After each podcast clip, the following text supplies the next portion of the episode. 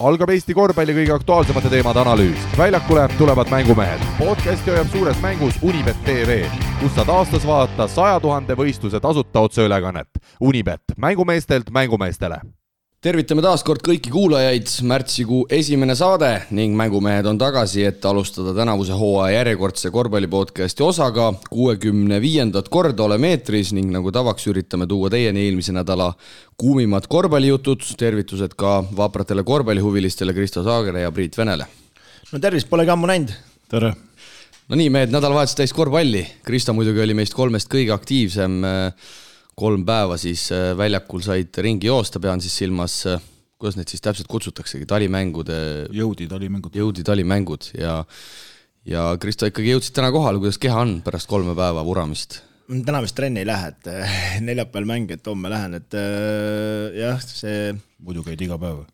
Ei, muidu käin äh, kaks korda nädalas, esmaspäev, teisipäev, aga, aga, aga no proovin käia, aga, aga jah, need mängud, ütleme, need tulid vanad head noorteklass meelde, et mängid ühe mängu ära, saad keha soojaks, istud jälle, ootad, millal järgmine mäng tuleb, et päris, päris keeruline, aga mänguaeg oli ka lühike, aga kokkuvõttes läks hästi, et äh, mina neljas, sina teine. jah, ei, praegust vaikus ei olnud hästi praegust siin see aga sulle nagu meeldib selline üritus, seal saalis oli nagu näha, et ikkagi saab inimestega juttu rääkida ja sotsiaalne, sotsiaalne mees, nagu sa oled? Äh, reede-laupäev oli okei okay,, pühapäeval läks käest ära, seal nagu võidurõõmu tunda ei saanud ja ja seal äh, hakkasid jaurama? ja tehti ikkagi sohki ka, nagu ma aru sain? ah ei tea, no eks see on erinevad vaatevinklid on siin jah, aga veits vererõhk läks kõrgeks küll.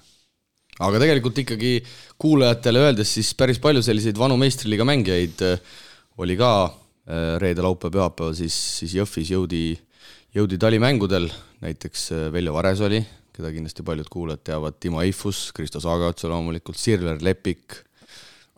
Janis Vahter, äh, Janar Aniste, kes siis isegi meistriliigas.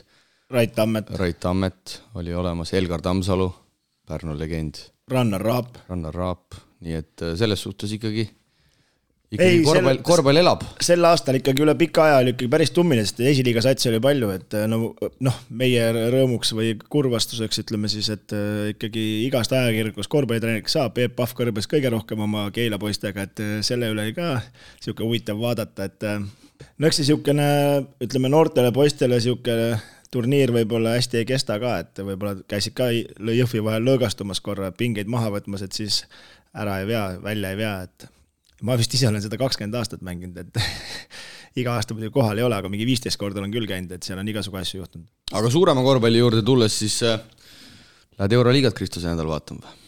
jaa, õigus, jaa, neljapäeval, äh, ei, neljapäeval lähen äh, madistan TalTechi poistega ja siis äh, reede hommikul tõmban Kaunasesse jah, Barcelonat vaatama. ootused on kõrged. Žalgiris on hästi mänginud viimasel ajal ootused on üsna hästi, ütleme siis. jaa, mulle, mulle meeldib seda vaadata ja vaatan, kuidas Saaras möllab, et kui ma nüüd õieti aru saan, siis mul peaks seal Barcelona pingi taga olema see kuskil see pilet ka, et vaatame, mis Saaras, kui kõrgele vererõhk läheb ja hea uudis on vist see, et saali lastakse täis, et et on ka mõnus vaadata. no Priit, sina vana Žalgirise mehena, mis soovitusi sa Kristole Leetu kaasa, kaasa annaksid? mis seal ikka, hümn tuleb vastu pidada jah, ei, ma lähen varem kindlasti kohale, et äh, ma olen kaks korda käinud ka, et äh, meil seal korralik punt tuleb kokku, et äh, õnneks ma enam paanduste peale ei lähe, et võtan naise kaasa, et siis, et siis. perereis. see oli ikka täisprogramm kohe sul. no proua, prouaga ju kunagi käisin seal Leedus ka kossuvärki tegemas, et pärast seda ta pole Kaunasse saanud, et näitan, milline see linn välja näeb, et ta nägi ainult, kuidas seda saali ehitati, et me tulime ära, siis sai saal valmis. selge, selge, aga, aga muu nii-öelda maailma sündmuste kõrval siis ikkagi korvpallijutud täna tulevad. milline tänane saade välja näeb, alustuseks nagu ikka Eesti-Läti liiga, kus siis eelmise nädala mängude tulemusel sai turniiritabel taas veidi selgemaks, edasi jätkame Euroliiga kohtumiste lainel, pärast seda järjekordne nädala tegija ning kõige lõpetuseks siis rubriik Eestlased välismaal, kus täna võtame kaugkõne Ameerikasse, kus on meid ootamas tänavu Ameerika üliõpilasliigas väga head hooaega tegev naistekoondislane Johanna Eliise Teder. nii et kas anname minna? Anname minna. nii et igal juhul tänane saade on, on alguseks valmis. spordiväljakute spetsialist Spordiareenid toob teieni Eesti-Läti korvpalliliiga süvaülevaate. lisainfot leiad spordiareenid.ee ja spordiväljakud.ee. eelmisel nädalal toimus Eesti-Läti liigas üheksa mängu ja naabritevahelistes mõõduvõttudes jäid peale lätlased sel korral neli-kaks alustame nädala esimestest mängudest, kui sai kolmapäeval taas Rakverre sõidetud, et Kristoga kommenteerida kodumeeskonna ja BK Ventspilsi kohtumist. kahjuks Kristo läks nagu, läks nagu läks. kahjuks küll jaa, et, et äh, neljakümnest minutist, mis me seal mängus nägime, võib-olla teise veerandaja algus oli nagu kõige meeldivam, kus Tarvas tegi kümme-null spurdi ja korraks tuli veel nagu, tuli nagu löögi, tundus, et läheb mänguks, aga tegelikult ikkagi üks ei tahtnud ja teine ei osanud. Priit, nägid mängu? Ma vaatasin ühe silmaga jah, aga ega need eh, polnud väga midagi vahed on ikkagi nii nagu suureks läinud, et äh, igasugused tempod ja, ja ja, ja muud oskused on ikkagi nagu ütleme, Ventspilis kasuks, nii et nad realiseerisid selle üsna edukalt ära ka no kui sa Ventspilsi mängu vaatasid, siis neil oli ainult üks eesmärk, pall üle tuua ja peale visata, et nagunii viskame rohkem, et nad ju mingit meeskondlikku mängu väga ei üritanudki, no vähesel määral, aga ikkagi nii kui korvi nägid, poolkiires kohe viskasid peale ja, ja nagu nojah, aga nad olid selle ära jaganud, et ega Tarvas ju kaitses mingisuguseid äh, trikke ei tee, ütleme, ja, ja ja, ja see oli nende eesmärk, et võimalikult lihtsalt nagu algul hakkama saada ja ja kui Tarvas seda nagu võimaldab, siis, siis nad hoidsid oma joonist kinni ja, ja ma ei näinud küll, et, et nad midagi peakski üldse muutma, et see plaan neil ju toimis. nojah, esimene veerandaeg muidugi, kui sa tuled kodumängul, ma eeldan, et Ventspils tuli otse bussist ja, ja sa teed kümme palli kaotust esimesel veerandajas, millest ma arvan, seitse oli nagu enda tekitatud. kus jah, ei olnud nagu erilist survet. ei olnud survet ega midagi, ise nagu mingi täiesti nagu valesti nagu noh, ma ei tea, ühesõnaga, et nagu ma ei kujuta ette, kuidas sihukese pallikaotuse teha saab, et see on nagu no kohati hoidsime ikka sinuga mõlemad seal kahe käega peast kinni, et seal täitsa sundimatuid eksimusi tehti ja need no, sööduvead ja söödu kvaliteet. nojah, no üks asi, mis mul eredalt veel korra silma jäi, oli see, et äh, Marko Kuhi lõikab korvi alt läbi ja järsku tuleb pall, et äh, no mida see Kuhi selle palliga teeb seal. ja täitsa valesse kohta. ja no jaa, ma mõtlengi nagu väljapoole joostes nagu oleks siis sissepoole korvile jooksnud, et lihtsalt nagu, et noh, see näitab nagu ebakindlust ja, ja meeskondlikku sisekliimat, ega siin pikalt sellest nagu rääkida ei ole. jaa, ärme sellel mängul pikalt peatu, räägime, räägime siis Estikate süsteemist, viimases saates me veel ei olnud kindlad, kuidas mängima hakatakse, aga aga nüüd on siis kindel see, et Kalev Cramo võeti lõpuks ikkagi punti, mängitakse üks lisaring pärast Eesti-Läti liiga põhiturniire, mängude toimumiskohad kes kelle kodus võõrsil selgusid siis loosiga, esimene mäng peaks Estikate arvestuses olema nüüd juba teisipäeval, Rapla-Rakvere play-off ehk siis väljalangemismängud peaks algama aprilli lõpus ja hooaeg peaks kulmineeruma mai lõpuga. Ja ausalt öeldes äh, päris kergendus, et ikkagi üks ring, sest et isegi selle ühe lisaringi puhul Rapla meeskonnal näiteks on kolm mängu sel nädalal. no ja lõpuks, lõpuks jõuti ikkagi õnneks äh, konsensusele, kuigi ma sain aru, et et lõpuks oli ikkagi korvpalliliit, kes selle lõppotsuse nagu vastu võttis ja, ja ütles, et üks ring ja, ja nii läheme no ja, ja, ja nüüd, kui sa just selle Rapla juurde tulid, kellel on kolm mängu sel nädalal, siis äh, ei ole ju hea uudis ka, et Jerome Martin pidi ju väljas olema ja kas ta üldse sel aastal enam mängib, et kümme, kümme nädalat oli vist äh, jutt ja päris äh, karm pauk ikkagi hetkel Raplale ja noh, ma eeldan, et seal tuleb täiendus enne kolmeteistkümnendat. Jah, Raplal ikkagi ju arvestas ka seda, et lätlane Arnold Selmanis on väljas hetkel käevigastusega ja, ja nii palju on läbi kumanud, et äh, play-off'iks võib-olla saadakse ta revvi, kui saadakse, see on selline kõige helesinise munistus. no seal ei ole nagu suurt muret, ta on pikk, aga ma mõtlen nüüd tagaliinis, siis on ju, tagaliini jääb siis vennad Kaldred, Ruubel, Paasoja, need peavad selle neljakesti ära katma, on seal veel keegi? ja suuremad mured jäävad tagaliini. Ojamäe sai, sai ka eile, eile, aga jaa, selles suhtes ma olen sinuga nõus, et suuremad mured on tagaliinis, aga aga ega see Helmanise vigastus ka ei aita, sest et Tucker Wiggins on kõva jõud, aga vahetusest peab sinna alla siis panema juba Vanaksi, kes kindlasti ei ole Helmanise mõõtu, mõõtu mees, et et ikkagi mõlema mehe puudumine on on päris, päris karm. Ja kui rääkida veel Eesti-Läti liigast, siis neljateistkümnenda märtsini ehk siis järgmise esmaspäevani võib lisada klubide koosseisu ühe mängija ja lisaks siis võib lisada klubide koosseisu ühe Ukraina kodaniku, keda võetakse siis arvesse Eesti-Läti liiga mõistes kohaliku mängijana, ehk siis see litsentsitasu saab olema nii-öelda tavapärane. Ehk kokkuvõtvalt kaks mängijat esialgse ühe asemel on võimalik lisada, aga üks peab olema siis Ukraina passiga. see on siis ilmselt suveräänsusest Ukraina riigi ja. Ukraina korvpalli. kas neid vastu. siia kohale jõuab ka, saame näha, aga. no nii palju, kui ma näiteks Tartuga rääkisin, siis äh, Tartu Leer ütles, et päris palju pakutakse neid ukrainlasi praegu, et mis on ka üsna loogiline, liiga on seal pausile pandud ja ja, ja saame näha, ma ei olekski väga üllatunud, kui mõni ukrainlane siia meie liigasse veel ära eksib, aga kuidas nad sealt riigist välja saavad, noh, see on praegu ikkagi väga keeruline, et. ja et kui ma viimati Reineriga rääkisin, siis äh, Plaus, kes mängis Pärnus, see ju mängis Odessas ja, ja ennem kui sõda hakkas, siis äh, koos ühe teise lätlasega mängis, aga lätlane läks äh, koondisesse kutse sai, aga Plaus jäi sinna ja sõda hakkas ja siis ta oli ka seal keerises vähemalt eelmine nädal, et ma ei tea, kas ta nüüd on pääsenud. jah, Plaus on äh, Ogres juba omadega. aa, okei okay,, siis jõudis kohale, siis jõudis kohale. Plaus on Ogres omadega ja, ja Tartu juurde, kui juba tulime, siis äh, Tartu siis laupäevases telemängus kaotas kodus TalTechile kuuskümmend kaheksa, kaheksakümmend üks ja, ja Tartu nii-öelda sai siin, sai siin positiivset nädala alguses sellega seoses, et äh, pääseti Põhja-Euroopa liiga Final Fouri Poolas kuues-seitsmes aprill, kui see toimub, Šiauliai, Tšehhi Brno ja poolakate Anvilliga, kuna Jenissei siis äh, sellest liigast võeti maha, aga ütleme nii, et see laupäevane mäng, ma ei tea, kas te mehed äh, nägite, kodumäng Tartul, siis siin küll võeti järjest nüüd mõned võidud nii-öelda endast allpool olevate meeskondade vastu, aga, aga ikkagi jälle kukkus see asi kolinal kokku. ei no vaatasin jah, et äh, ma ei tea, täitsa nagu kui see lagunemine tuleb, see on ikka karm, et äh, kuidagi ei saada nagu seda joonist absoluutselt ülesse. said nagu, said seal oma tuhhi üles korraks jooksma, viskasid viskeid sisse ka ja kas nad läksid juba kümnega ette või? Teisel veerandil. üheksa vist oli, kolm, kaks, kakskümmend kolm. no esimene yeah. pool oli veel okei okay,, aga teine läks ikka täitsa lõpus. aga siis ikkagi, no ma ei ütleks, et nagu TalTech mingi no viskas hästi muidugi ja mängis oma seda, algust Sildressiga saadi hästi hakkama, ta proovis natukene, tundus, et seal Varraku poolt tuli, tuli nagu jutuks, et, et küll su kohad tulevad, ära muretse, et ta liiga, algus nagu liialt nagu üksi, individuaalselt üritas, aga, aga no no Tartu tagaliin, no ma ei tea, kas üldse see Läti poiss, mis see, see tagumine on neil nüüd?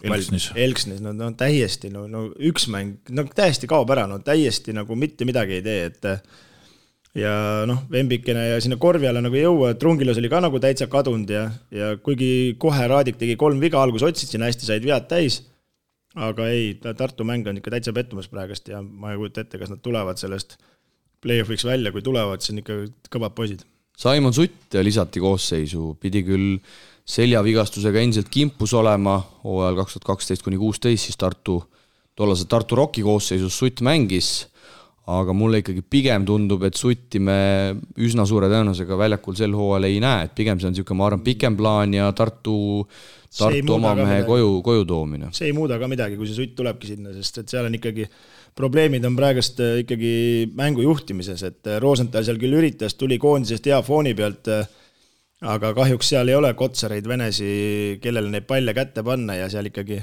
tihtipeale ikkagi need söödud läksid ka nii, nagu nad läksid ja need küsimused olid ka siuksed, nagu nad olid pikkadel ja ja seal oli, mingil hetkel oli ka frustratsiooni näha, ka kaamerapilt näitas, kuidas Rosenthal ei saanud aru, et no mismoodi ma söötma pean, ei saa ühtepidi ega teistpidi, et kahjuks äh, korvpallimängus äh, on need nupud tähtsad ja, ja ütleme, kui koondises olid äh, head mängijad kõrval, siis Rosenthal tundus ka hea mängijana, aga hetkel ikkagi see mäng oli jällegi täitsa jama.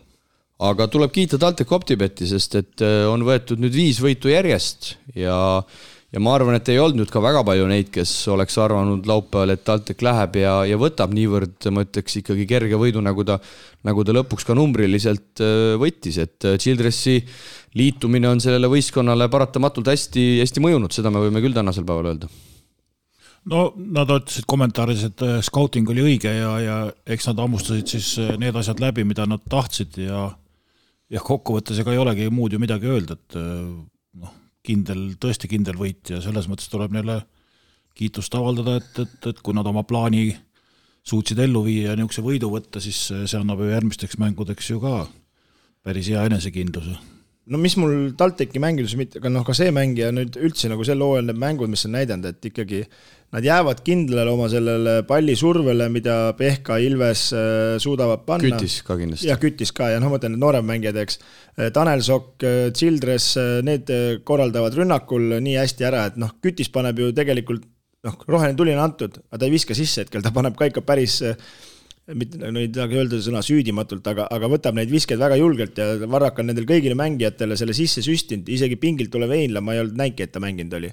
väga vii-, väga viis mängu tegi, nii kui Raadik välja kukkus, nii et jälle üks käik juures Varrakul, et ja nad usuvad sellesse oma kolmeste viskamisse ja nad on nii agressiivsed, et saavad ründelauast ja, ja jõuavad ilusti tagasi, et sellega mingit nagu ei saa öelda, et vale vise, et vale vise on siis, kui kui vastane jookseb sulle kiiresse üks-null korviga, eks, aga, aga sihukeseid kiirrünnaku variante, no vähe oli ikkagi Tartul. ja mis sa ka mainisid, et äh, mis on TalTechi päris korralik eelis, on see, see palli survestamine, et neil on päris palju mängijaid, kes suudavad seda palli suruda, nagu sa ütlesid, noored mehed, äh, Ilves, Pehka, Kütis, tegelikult on selles elemendis kõik väga korralikud ja ja need rollid on kuidagi paika loksunud, Childress toimetab rohkem rünnakul, teised mehed ootavad väljas, kas siis lindu lasta või sealt olukordi luua ja, ja noored siis rassivad kaitses, et et tundub, et kõik on Priit nagu oma rollis seal meeskonnas praegu aru saanud. no eks ta jah, kindlasti oli see, et, et ta tahtis aega saada, et ega see sellist stiili, nagu nad polnud enne mänginud, ütleme. noh, eks natuke läheb ikka selle Childresse sulatamisega ka veel aega, et, et, et et selles mängus oli ju ka näha, et kui ikkagi noh, nagu Kristo ütles, et kui Varrak ütles, et ootame aega ära, et kui need olukorrad tulevad, et kui ta hakkab nagu vägisi punnitama ja vastased selle läbi hammustavad, siis läheb ka nendel raskeks, eks ju et ma ei tea, kas ta ütles, aga mulle tundus sel hetkel, kui Tartu üheksaga ette sai, siis ikkagi ta püüdis nagu vägisi seda korvi ja, saada ja läbiminekuid ja, ja, ja Tartu tõmbas kokku ja ta seda söödunuppu nagu ei näinud või noh, kuidagi. aga no me oleme ka näinud ju TalTechil selliseid esitusi, kus see pilt nagu täiesti ära kaob, eks ju, ja kui see hullus tuleb, siis, siis lagunevad nagu kõik, et et siin selles mõttes ongi Tanel Sokul ikkagi väga-väga tähtis roll, et tema suudab seda pilti nagu kokku panna uuesti ja, ja noh, enne kui Timmu oli, eks ju, siis oli see asi võib-olla natuke lihtsam. aga noh, praegu jookseb hästi. me ei saa unustada seda ka, et nende põhimõtteliselt tsenter Oliver Metsalu veel puudu, et, et vaatame, kuidas sellega on, et naljakas küll öelda, et Oliver on tsenter, aga aga mis siis praegast võiks öelda, et TalTech on oma mänguplaani kõikide võistkondadega peale surunud kui me räägime, et neil pikka ei ole, siis tegelikult vastased pole seda eelist suutnud ära, ära nagu kasutada ja, ja teistpidi on jällegi nii, et vastas ei suuda kaitses pidurdada TalTechi, et äh, kui veel visked hea protsendiga kukuvad ka, siis ongi võimatu võita põhimõtteliselt. ja kui ma vaatan selle aastanumbri mänge, siis TalTech on võitnud üheteistkümnest kaheksa ja kaotatud on siis äh, kahe tuhande kahekümne teisel aastal vaid Kalev Cramole, Pekka Ogrele ja, ja Riia VEF-ile, et, et ikkagi suhteliselt selles suhtes hästi on hästi on omad asjad ära, ära hoitud ja, ja tabelis saadi muidugi nüüd võit juurde ja ma, ma usun, et salamisi loodeti siis pühapäeval, et, et Viimsi libastub Rapla vastu, aga aga ilma Jerome Martini ja Arnold Helmaniseta Rapla küll esimese poole toimetas väga kenasti, aga teisel poolel üsna kindlalt jällegi Viimsi pani oma paremuse maksma ja Viimsi ikkagi hoiab endiselt tugevalt sellest eh, neljandast kohast kinni, mis Rait Rivolane pärast eh, mängu ka intervjuus ütles, on nende jaoks väga oluline, et see annab neile koduväljaku eelise nii Eesti-Läti liiga play-off'iks kui siis lõpuks ka tegelikult Eesti meistrivõistluste play-off'iks. Aga no tuleme TalTechi juurde tagasi, need kaotused, mis sa ette lugesid, eh, see nüüd näitabki seda komplekteerimise muresid ja ega me oleme ju terve hooaeg rääkinud, et TalTechil ikkagi sellist tsentrit konkreetselt ei ole. et sellised satsid ikka kammustavad Nende satside vastu, kes on nendest allpool, no isegi Ogre on ka praegu allpool, on, on ütleme siis ära võetud oma mängud, aga, aga suuremat tampsu on jube raske teha, kui kui sa ainult sellist stiili mängid, nagu neil praegu läheb. ja ma muidugi täpsustan selle veel ära, et et Ogre ja Kalev Cramo vastu Childressit veel ei olnud, et see olgu lihtsalt täpsustuse huvides. no jaa, aga, aga kui me toome, toome selle Ogre mängud mõlemad korraks kähku sisse, et äh, nad alustasid hooaega Ogre vastu, ma ei tea, kas esimene või noh, üks esimesi mänge ja tulid sellesama intensiivsusega peale ja Tuhhiga ja Ogrel polnud ka veel võistkond päris koos. no jooksid samamoodi üle, aga nüüd on see Jussikas, see pikk seal korvi all, Targas on jalad alla saanud. Plaus tuleb ka veel. jah, Plaus tuleb korvi alla ja Sirsint seal dirigeerib äh, taga, eks, siis äh, Ogre suudab äh, nende, noh, nende võistkond on nii suure klassiga, nad suudavad seda tempot kontrollida, noh. aga need kõik alumised satsid, kaasa arvatud Tartu, nad ei, neil ei ole mängijaid, kes suudavad tempot kontrollida ja nad tahavad nendega võidu jooksma minna, aga nad pole veel aru saanud, et nad on kehvemad viskajad. et nad ei suuda intensiivsusega mängida. aga pühapäeval siis ehk eile Viimsi Rapla, Viimsi võidab üheksakümmend üks, kaheksakümmend neli noh, ma ütleks, et võib-olla lausa selline nädalamäng isegi äh, kaalu mõttes ja, ja esimene poolaeg Raplal väga korralik, äh, seal Viimsi pool ka ütles, et äh, liialt kergelt lasti viskele, poolel tehti korrektuurid ja lõpuks Viimsi kaugeltki mitte hea ideaalse mänguga võtab selle võidu kodus, ma ütleks ikkagi jõuga ära. Lips kakskümmend punkti, kaksteist lauda, kuus söötu, Veidemann üheksateist silma, Harris seitseteist silma ja Rapla parimad siis taas korvialused jõud Vigin Stakker. no see mäng nüüd näitas nagu päris mitut asja, ütleme, esiteks äh, tabelis lõi selle pildi, pildi selles mõttes nagu paika, et midagi ei juhtunud, et äh, kõik hoidsid oma kohta, Raplal oli võimalus tõusta, ei tõusnud, Viimsil oli võimalus langeda, ei langenud. näitas ära nüüd selle, mis, mis Raplaga hakkab juhtuma edaspidi. mängu juhtimine, üsna vaevaline. mingil hetkel tulevad täiesti juhuslikud otsused, see, et pikad äh, punkte viskasid palju, see on selles mõttes nagu Loogiline. nagu ütleme, loogiline, et äh, jah, et tulevad valed visked, aga pikad on korralikult lauas, tegelikult nad lõid ju ründelauga päris, päris edukalt, ütleme, möllasid seal ja, ja, ja said oma punktid kätte, aga aga kokkuvõttes võib öelda, et noh, Viimsi ikkagi see kvaliteet tuli selles mõttes välja, et tegid kehva mängu, eriti esimesel poolel, aga kui lõpuks vaatad, kes punkte viskavad ja kuidas see mäng nagu arenema hakkab ja kui pall hakkas ikkagi alt Sakise käest läbi käima, siis, siis Viimsil olid kõik uksed nagu lahti ja, ja kasutasid selle päris hästi ära no.. et selles mõttes nagu Rapla, ütleme siis see teine poolaeg oli nüüd siis selline, mida me hakkame siin kevadel ilma seda Martinit nagu veel rohkem ja rohkem nägema, et see esimene oli niisugune suure hurraa pealt tulid. ma arvan, nad võtsid üsna maksimumi sellest asjast välja muidugi noh, hea küll, seal on Viimsi Graamo on raske, aga teiste satside vastu peaks sellest jõust muidugi jälle jaguma, ütleme nii, et siis sõltub, kuidas see Pärnuga vahekord jääb, et kas nad saavad siis omale veelepärasema vastu, sest noh, kokkuvõttes käib praegu mäng selle peale, et kes läheb Ventspilsiga kokku, ma arvan. No siin oli praegust veel see mure ka minu arust äh, Tartu juurde või Kähk tagasi tulles, et nemad ka jätsid oma võimaluse kasutamata, Viimsil kingitusi tegemata, sest et muidu oleks neil veel reaalselt võimalus jõuda play-off'i, et kui nad oleks selle võidu kätte saanud, et äh, Rapla veel pakub ja aga nagu minu jaoks viimased mängud, äh, mis ma olen vaadanud, vaatasin ka eile seda mängu, et pettumus natukene Viimsi, Viimsi mäng, et kuidagi tujutu, kuidagi tujutu, võidud küll tulevad, aga aga kuidagi praegast nagu väga raskelt ja nojah, sellist sujuvust ei ole, ütleme. et sa ütlesid, et küll, et Lips äh, viskas kakskümmend punni, kaksteist äh, lauda, kuus söötu, aga, aga ma ei tea, talle pandi, ma arvan, mingi nelikümmend, et jah, kaitses alguses kohe jäi, jäi kaitset. üldse ei tulnud kaitset, jah. et, et kui me muidu nägime ikkagi äh, Viimsit minu arust niisuguse kaitsevõistkonnaga ja suutis nagu temposi kontrollida, siis no algus ikka Rapla ikka väga kergelt, et noh, Ruubel, Kaldre mõlemad kaldred seal ikkagi loopisid ja läksid sisse ka, et aga no minu arust see Rapla jaoks äh, jätkusuutlik ei ole heidame siis tabelile ka korra pilgu ja, ja vaatame seda neljanda koha heitlust. Viimsil hetkel siis kuusteist võitu, seitse kaotust ja TalTechil on seitseteist võitu, kaheksa kaotust, ehk siis äh, Viimsil on jäänud kolm mängu, see nädal tulevad võõrsil järjest VEF Ogre ja seejärel kahekümnendal kodus Pärnu. TalTech mängib vaid ühe mängu veel ja see on Ventspilsiga alles kahekümne viiendal märtsil kodus. ja Viimsil on vaja siis ühte võitu, et jõuda TalTechiga võrdseks, aga TalTech muidugi võiduga Ventspilsi vastu võib sealt veel ära lipsata.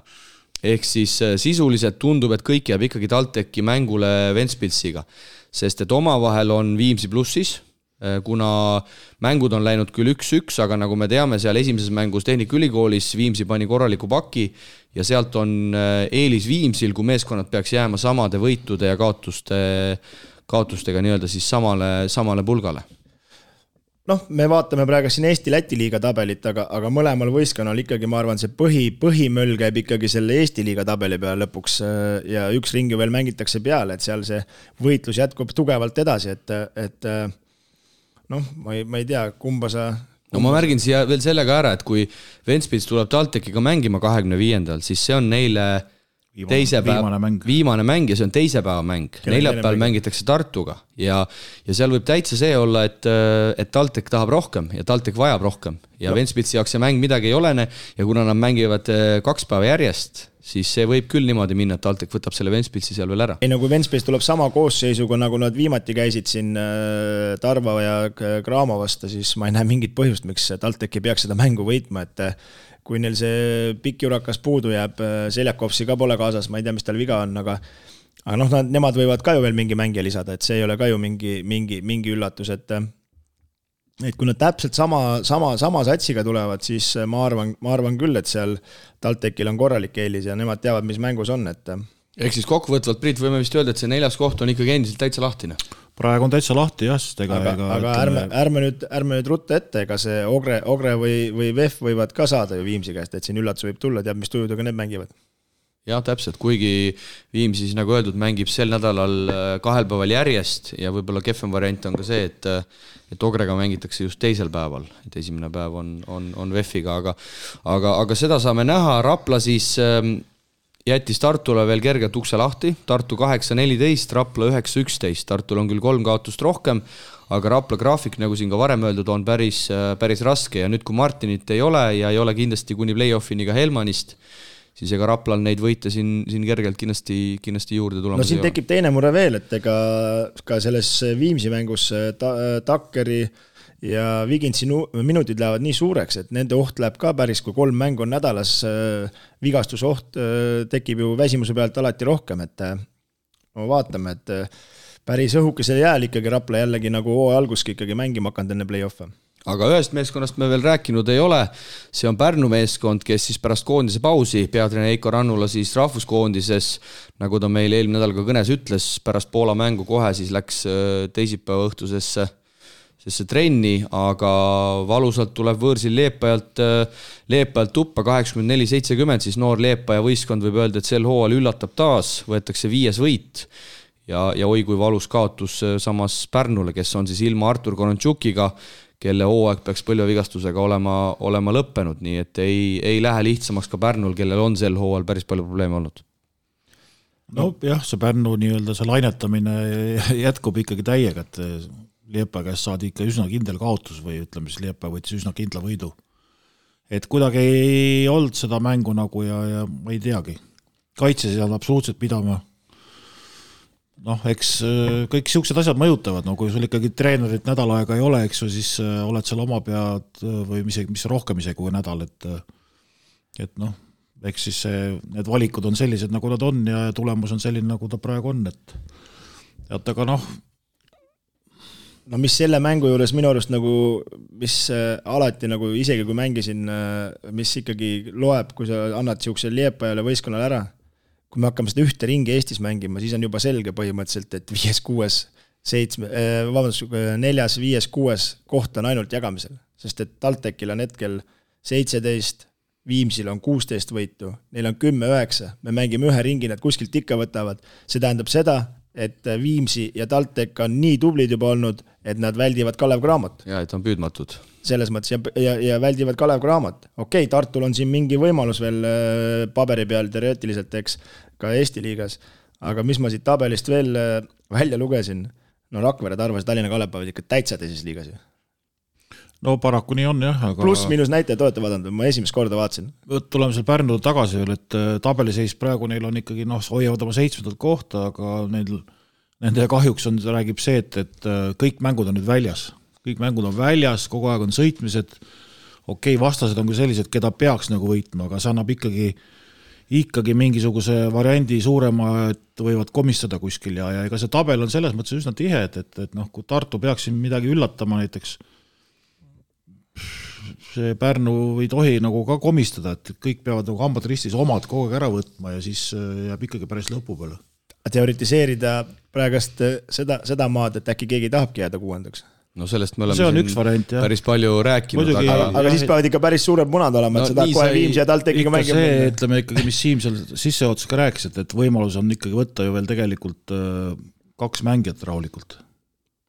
need, need võivad ikkagi siin kaarti mõjutada kui Rapla suudab tuua kiiresti näiteks mingisuguse mängujuhi, kes äh, suudab sama hästi korraldada või, või enam-vähem samal tasemel, kui see Martin oli, siis pilt jälle muutub selles mõttes.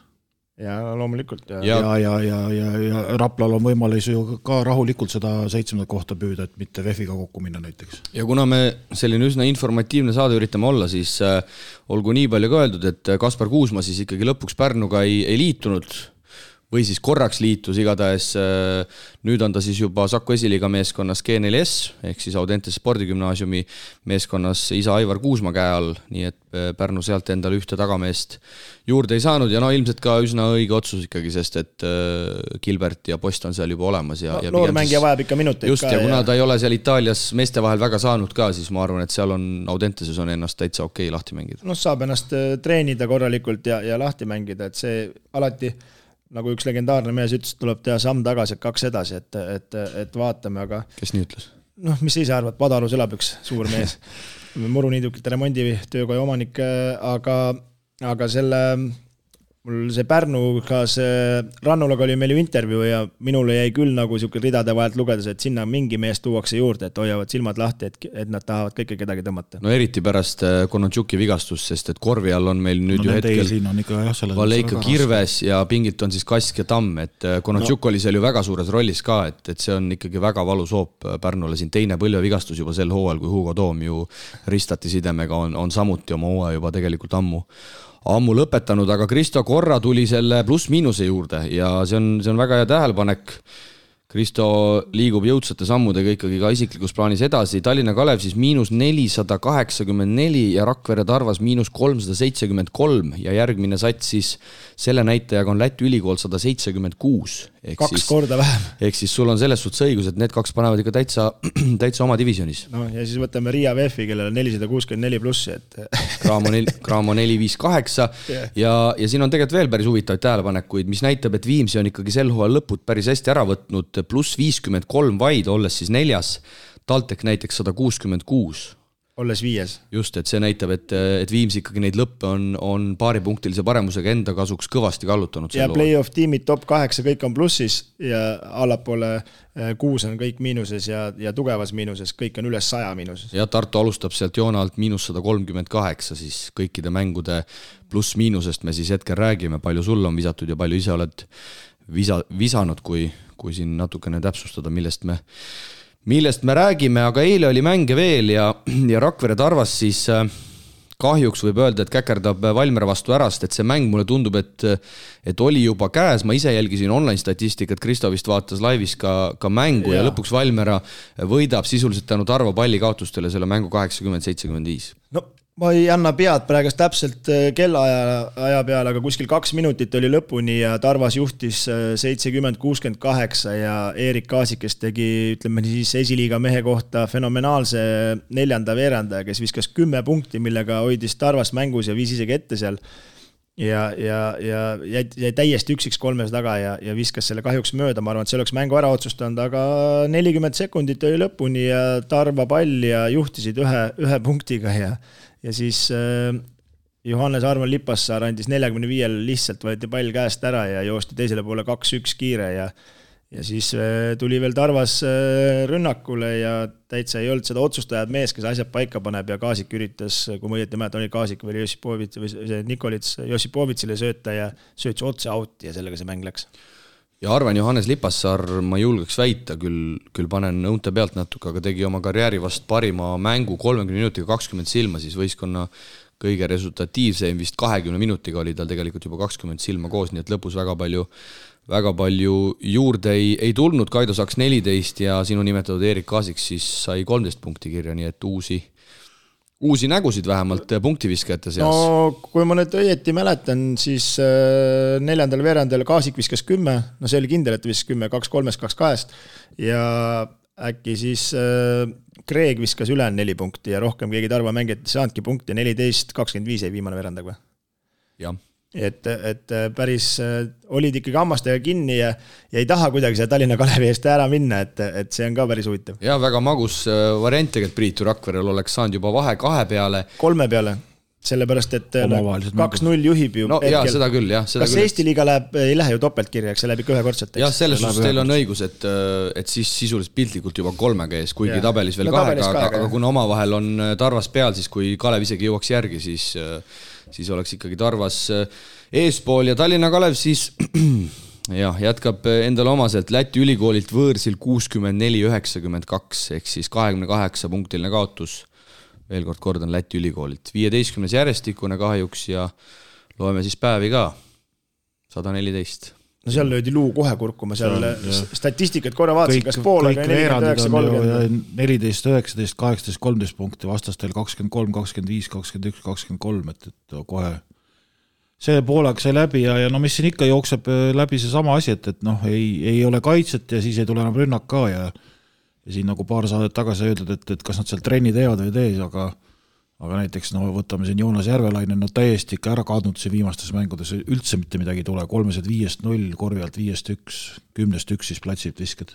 No mina ütlen, et need Joonase visked on tulnud hetkel täiesti frustratsiooni pealt, mitte et ta ennem ei oleks pannud nagu nii-öelda no, hullu peale no, tavainimese jaoks hullu, aga tema jaoks need tavalised visked, aga nüüd on taha toodud üks kõrend äh, nimega McKee, kelle käest pall minu arust ei liigu kuhugi ja ta ise ei saa korv. viset kõige rohkem. ei, tubli oli selles mõttes, et hästi viskas peale, aga. kuus sai, kuus sai sisse. jaa, aga no see, noh, see. üks sööt, viis palli kaotust. ja taaskord just tahtsin selle suhteni jõuda, et äh, üks sööt, viis palli kaotust, et see McGee pallikaotuste söötu sõitude suhe läheb ikkagi endiselt see, see, noh, siin, kui me nüüd äh, hakkame võrdlema neid äh, välismaalasi, kui me võtame Childress, äh, Martin ja McKee, okei okay,, võistkonnad on erinevad, tasemed erinevad, eks.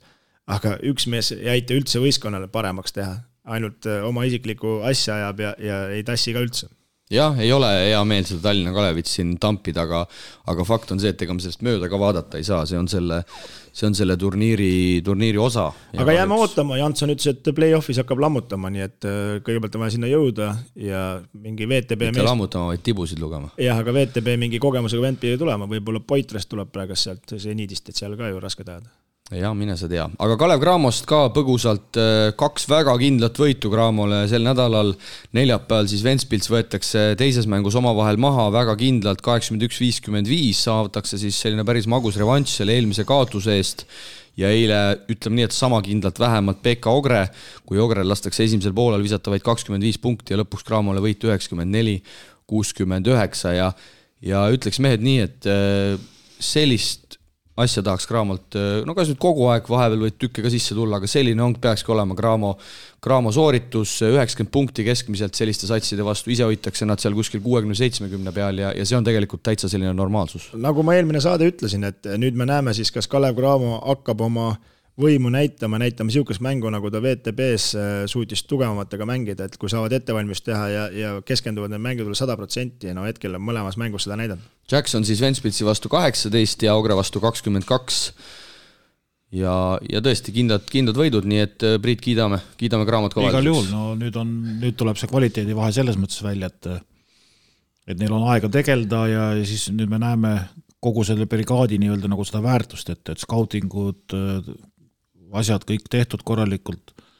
ei olnud see mäng muidugi nüüd nii kindel alguses, et äh, kohe oleks võinud öelda, et kõik toimib, aga aga millega nad kindlasti silma paistavad, on see, et tempo on ikkagi kõrge ja, ja Ogre jooksis esimesel veerandil küll kaasa, aga mingi periood oli, kus ei tulnud, minu arust kuus minutit ei saanud ühtegi korvi, et said viis-null ette. ja ma vaatasin seda esimest. tükk aega ühtegi punktit, et äh, need visked on ikkagi kõik nii suure tempo pealt ja raskest asenditest võetakse, et, et lihtsalt äh, Cramol endal ka ei läinud, aga, aga noh, näha oli, et see mäng läheb nagu ühte auku ja tegelikult nii läks. et äh, vaatasin ka esimese veeranda ainult ära ja, ja oli näha ikkagi seda, et Cramo meestel see niisugune mõnus kossunälg on nagu tagasi, et, et ei ole neid mänge nii palju, et söögi alla, söögi peale, et kui korra nädalas mängid, siis ikkagi tead treeningrütmis tahad ikkagi endast maksimum anda, sest järgmine mäng on alles nädala pärast ja ja Martin Torbek väga agressiivselt kohe hakkas Sirnitsiga toimetama, ise viskas ka kahe-kaks-kolmes sisse ja niisugune hea enesekindlus ja hea flow oli meestel.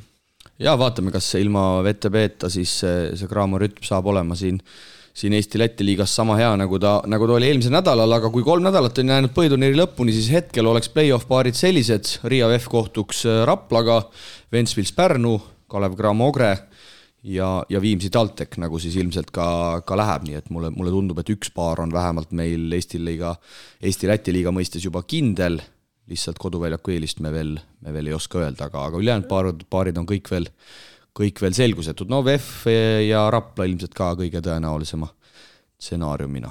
No,. aga nagu öeldud, ja see on positiivne, et seda me muidugi ei tea, mismoodi nad pärast poolfinaalis lähevad, aga ma eeldan, et Cramo ikkagi lööb oma vastase maha ja, ja üks Eesti klubi ju saab siis kas TalTech või Viimsi saab ka edasi, nii et meil on, võib, võib, võib juhtuda nii, et kui nad omavahel kokku lähevad, siis on üks meeskond finaalis, üks pronksis, nii et äh, võiks Eestis toimuda.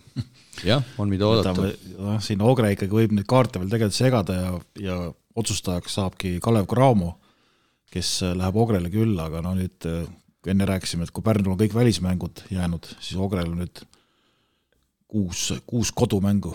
noh, kes, kes, ma küsin ühe korra veel, kes kurat neid graafikuid teeb, no see on ebareaalne. aga noh, Ogre poolt selles mõttes nagu head, et nemad saavad kõik ja põhimõtteliselt on kõik sellised vastased, keda peavad võitma, nii et ütleme, viis võitu nad võivad tabelisse saada, aga see hoiab nüüd selles mõttes nagu pinget ülevalt, ega ega Viimsi ei tohi komistada ja, ja TalTech ei tohi, noh, TalTechil okei okay, on üks mäng ainult jäänudki. TalTechi nad enam ei püüa selle viie võiduga, aga no seal on ju mitu Viimsi läheb külla ja kui Viimsi nüüd Ogrele kaotab näiteks, siis, siis see värin võib äh, siin veel täitsa selle viimase, viimase vooruni kesta. jah, selle Pärnu, Pärnu mänguni, nii et, nii et saame näha kolm Eesti meistrivõistluste lisaringi mängu siis ka sel nädalal, teisipäeval Rapla Rakvere, nagu juba öeldud, reedel TalTech Cramo ja laupäeval Tallinna Kalev Tartu. Ja lisaks mängitakse meil veel kümme mängu Eesti-Läti liigas, nii et kolmteist mängu on sel nädalal kokku Märt saab olema karm mehed ka meie jaoks. kuidas see Estikatel nüüd see mängude jaotus siis, äh, see on nüüd paika pandud, kes see, on kodus, kes väljas? see on loositud, et äh, osad meeskonnad said äh, neli mängu koju, osad meeskonnad said kolm mängu koju, et see läks kuidagi, kuidagi loosi järgi see tehti. aga keegi väga ei nurisenud, nagu ma olen aru saanud. ei no kui kõigil ühtemoodi on, no siis pole selles mõttes hullu. Läks, läks viisakalt ja ma arvan, et see ei ole ka absoluutselt mingi, mingi suur suur probleem. Pärnu saab kolm lisa seda välismängu veel, et see kümme väljas järjest äkki. aga Eesti-Läti liiga mõistes siis sel nädalal kindlasti jälle veidi selgemaks, Viimsil siis äh, Lätis kaks mängu, reedel VEF, laupäeval Ogre kindlasti, mida me, mida me jälgime. Äh, Rapla on külas äh, Ventspilsil ja Liepajal, neil samuti Läti tripp on ees ootamas. ja, ja siin on ikkagi üht-teist, üht-teist veel. no ütleme, kui me nüüd siin Pärnu käis Liepajas, sai kolaka, Tallinna Kalev teisipäeval, noh, ei tohiks juhtuda paberi järgi, aga mine sa tea. no Raplal ka raske periood, et äh, lähevad kõigepealt mängivad samamoodi reedel Ventspils, laupäeval Liepaja, ka valepidi, valepidi graafikud kuidagi, lätlased suudavad seda asja korraldada. meie omad millegipärast ei, noh, okei okay., tegelikult, äh, tegelikult äh, Ventspils tuleb ise ka, ütleme, Tartu ja kes seal oli nagu vahepeal, aga samas tulid, tulid, mängisid Pärnuga ja said Pärnu käest ketuka ja tulid järgmine päev lõid Graamo maha, nii et, et ja, ja siis sama, ja, ja samas tegid Rakvere ja Graamo, eks, et ei teinud vastupidi, et aga noh, see selleks, et äh, no loodame, vaatame, järgmine nädal jälle targemad, kolmteist mängu on ikka päris suur hulk. jah, pinge kasvab. Äh, no selles mõttes on hea jah, et tabel ei ole veel paigas et me isegi ei saa praegu ikkagi öelda, et see keskmine paar ka täitsa olemas on. ei ole ka jah. Ope võib ikkagi vett, segada. noh, seda ei saa öelda ja, ja teiseks ikkagi need mängud on ikkagi väga tähtsad, sest need tulevad Eesti liigas kaasa ja need ikkagi võivad pärast otsustada Eesti liiga tabelis ka päris palju. jah, ja Eesti-Läti liiga Final Four siis nagu öeldud, üheksas, kümnes aprill peaks toimuma, toimumiskohta endiselt teadmata, aga meie katsume olla igal juhul asjade keerises. aga lähme siit edasi ja, ja jätkame siis Euroliiga lainel korvpalli Euroliiga kuumimad teemad aitab mängumeestel teieni tuua Eesti Kütusepank, Terminal Oil. korvpalli Euroliigas peeti möödunud nädalal järjekordne mänguvoor ja, ja vaikselt hakatakse ka Euroopa tugevaimas klubisarjas jõudma põhiturniiriga lõpupoole. endiselt on Euroliigas siis enim kürgi kütmas Venemaa klubide teema ning juba ka sahistatakse uutest tulijatest, kes tulevikus võiks nende kohad ära täitja ja ma usun, mehed, et eh, tahtjaid on rohkem kui kohti noh, oleneb, kes tahab. sul no., sul on mingi nimekiri kindlasti olemas seal? no neid on ikkagi olnud, Itaaliast on ilmselgelt no, äh, Bologna.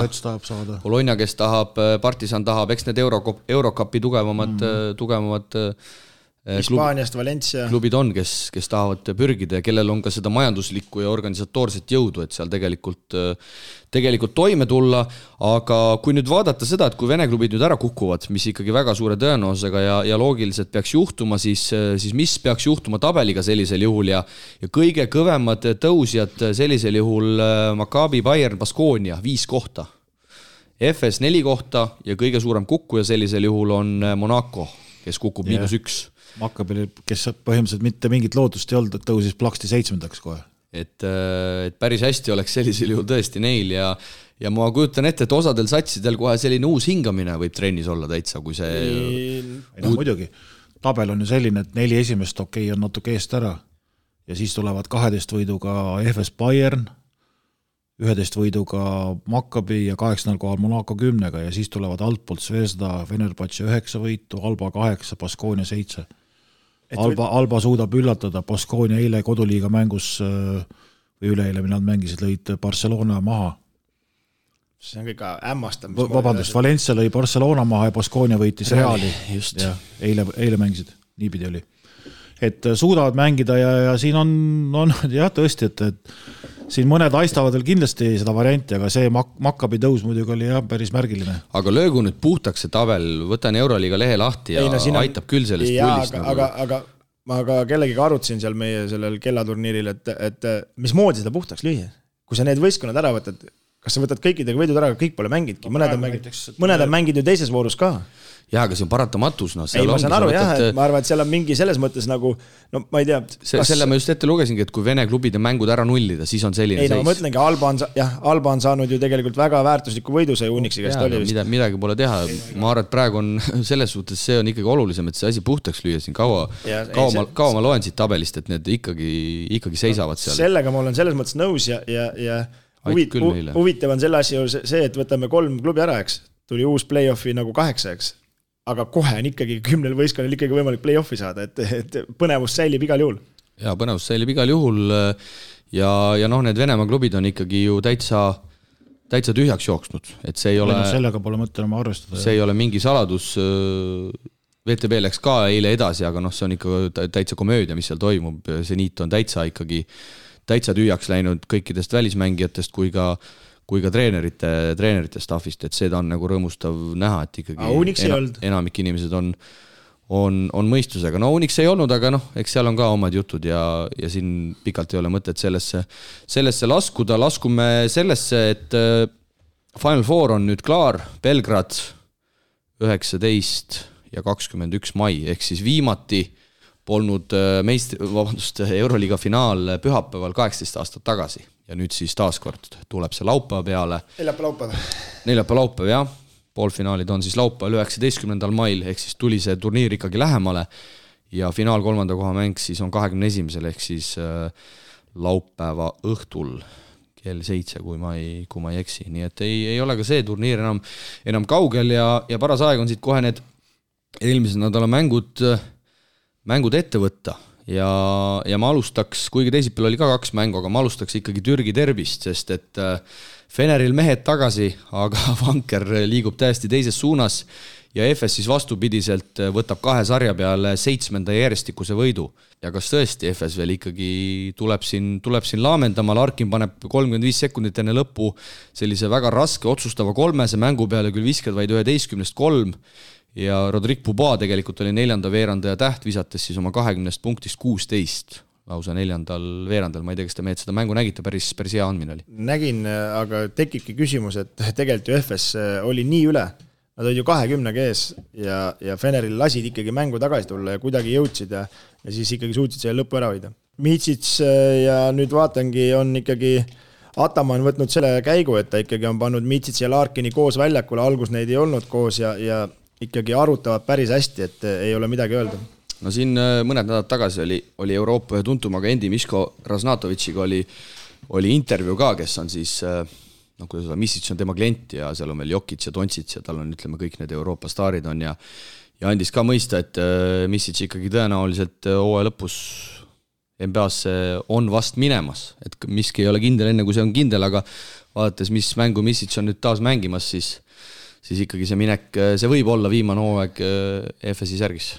jaa, aga hakkame nüüd äh, mõtlema, Pangos läks ka, mis temast sai, et kas Mitsits on NBA materjal, mis sa arvad? no pigem no, on, ma arvan, jaa, niisugune suur jurakas ikkagi, pikk tagumine, ma arvan, et äh, tal võiks Raam seda võimu olemas ja, ja oskused on olemas selles mõttes ja stiil on ka selline, et, et ta saab nagu saab hakkama. jõuga nagu ka midagi teha, vaata pang, pangus on nagu kunstniku moodi, ütleme noh. ja nagu Dontšit selline suur tagumine, et siin on ju tegelikult väga palju ka räägitud, ma küll NBA jälgi ei ole, ütlen ausalt, aga et need väiksed tagumised ikkagi on, on väga ette jäänud seal, seal NBA-s pangos ja ma nüüd Campazzo tegemisi nii väga ei ole, ei ole viimasel ajal jälginud, ma tean, et mingil hetkel ta sai päris ilusti seal pildile.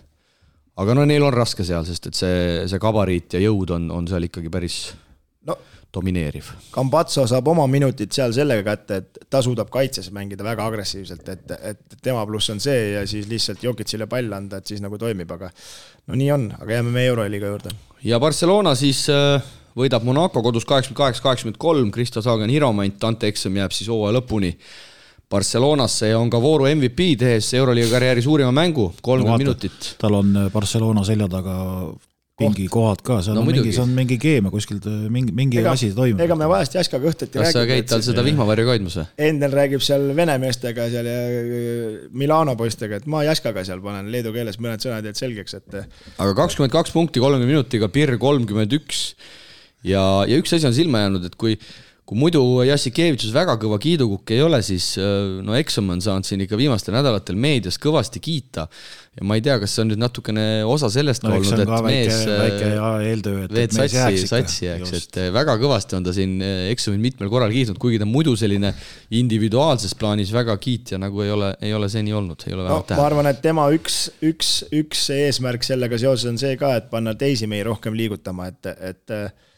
aga kõva kuju on küll see Exum, ei ole ta No- võib-olla mingi väga rünnakuvirtuoos, aga aga no gabariit ja kuju ja selline minek ja füska on ikkagi, no ikkagi ta väga võimsad. lauast hooga läheb seal, siis ikkagi need sammud on nii pikad ja need käed on nii pikad ja ikkagi suudab seal korraldada päris hästi ja mulle ta täitsa meeldib. Aga mulle tundub, et Jassikevitsusele sellised füüsilised atleedid meeldivad, et sellised Smitsid ja Exumid ja aga Smits viimase ajal mik- millegipärast mängides, kas tal on mingi pisivigastus, et Monaco vast ootasin ka, millal tuleb Mirotitši asemele, aga ei tulnudki. no ei, selliseid asju on enne ka olnud, et ega seal on mõned teised mehed istunud ja, ja mingil perioodil, eks ta Mänge kasvat- on nii paika palju kasvatab ka. ja mänge on palju ja, ja tal on, ma arvan, väga täpselt see just. paika pandud, et millal keegi ja sõltub vastasest, kellega mängivad, ütleme noh. ja Nikolates siis kuus söötu ja Euroliiga läbi aegade parim sööduandja, tema siis äh, alates neljapäeva, neljapäeva õhtust, üsna, üsna märgiline, märgiline päev selles mõttes, et, et et ega sellist asja ei ole väga lihtne teha, ütleme ja ja nüüd, kui Galates ju mängib edasi, siis kes järgmine on, ega me ju praegu tegelikult väga ei näegi.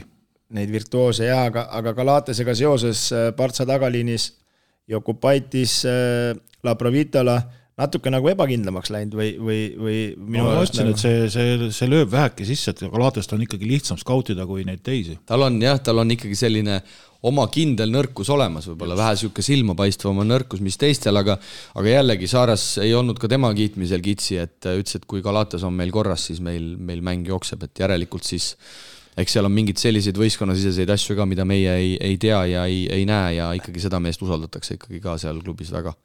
ei no ma ei ole näinud ma ei ole näinud muidugi ühtegi korda nüüd, kui pärast Galatast tagasi need Jokubaitis või Laprovitola tuleks jonnis näoga, et aga neil panevad ikka oma tuhhiga edasi ja Jokubaitise pluss on ikka minu arust see, et ta on ikka kogu aeg sada protsenti südamega asja juures. aga see on nüüd ka mehed selge, et sellel olümpiaakose peatreeneril Partsokasel on ikkagi mingi nõid, kes neid vahetusi ette ütleb, sest et äh, Tyler Dorsey paneb kolme veerandaja kakskümmend viis punkti ja enne neljandat veerandajaga olümpiaakos kolmega ees, ei ole kahekümnega ja Dorsey ei mängi neljandal veerandajal mitte ühtegi minutit. no kindel võit. kindel võit, üheksakümmend kaheksa, kaheksakümmend kaheksa. no vaatasin sa seda Kristo ette või? ei no Mängid? ma vaatasin seda mängu ja sa temaga ei suhtle või? ei, temaga ma ei, ma ei, keelebarjäär, aga, aga, aga ma vaatasin seda mängu ja ta üksi Päine tassis algus kõik onju ja, ja.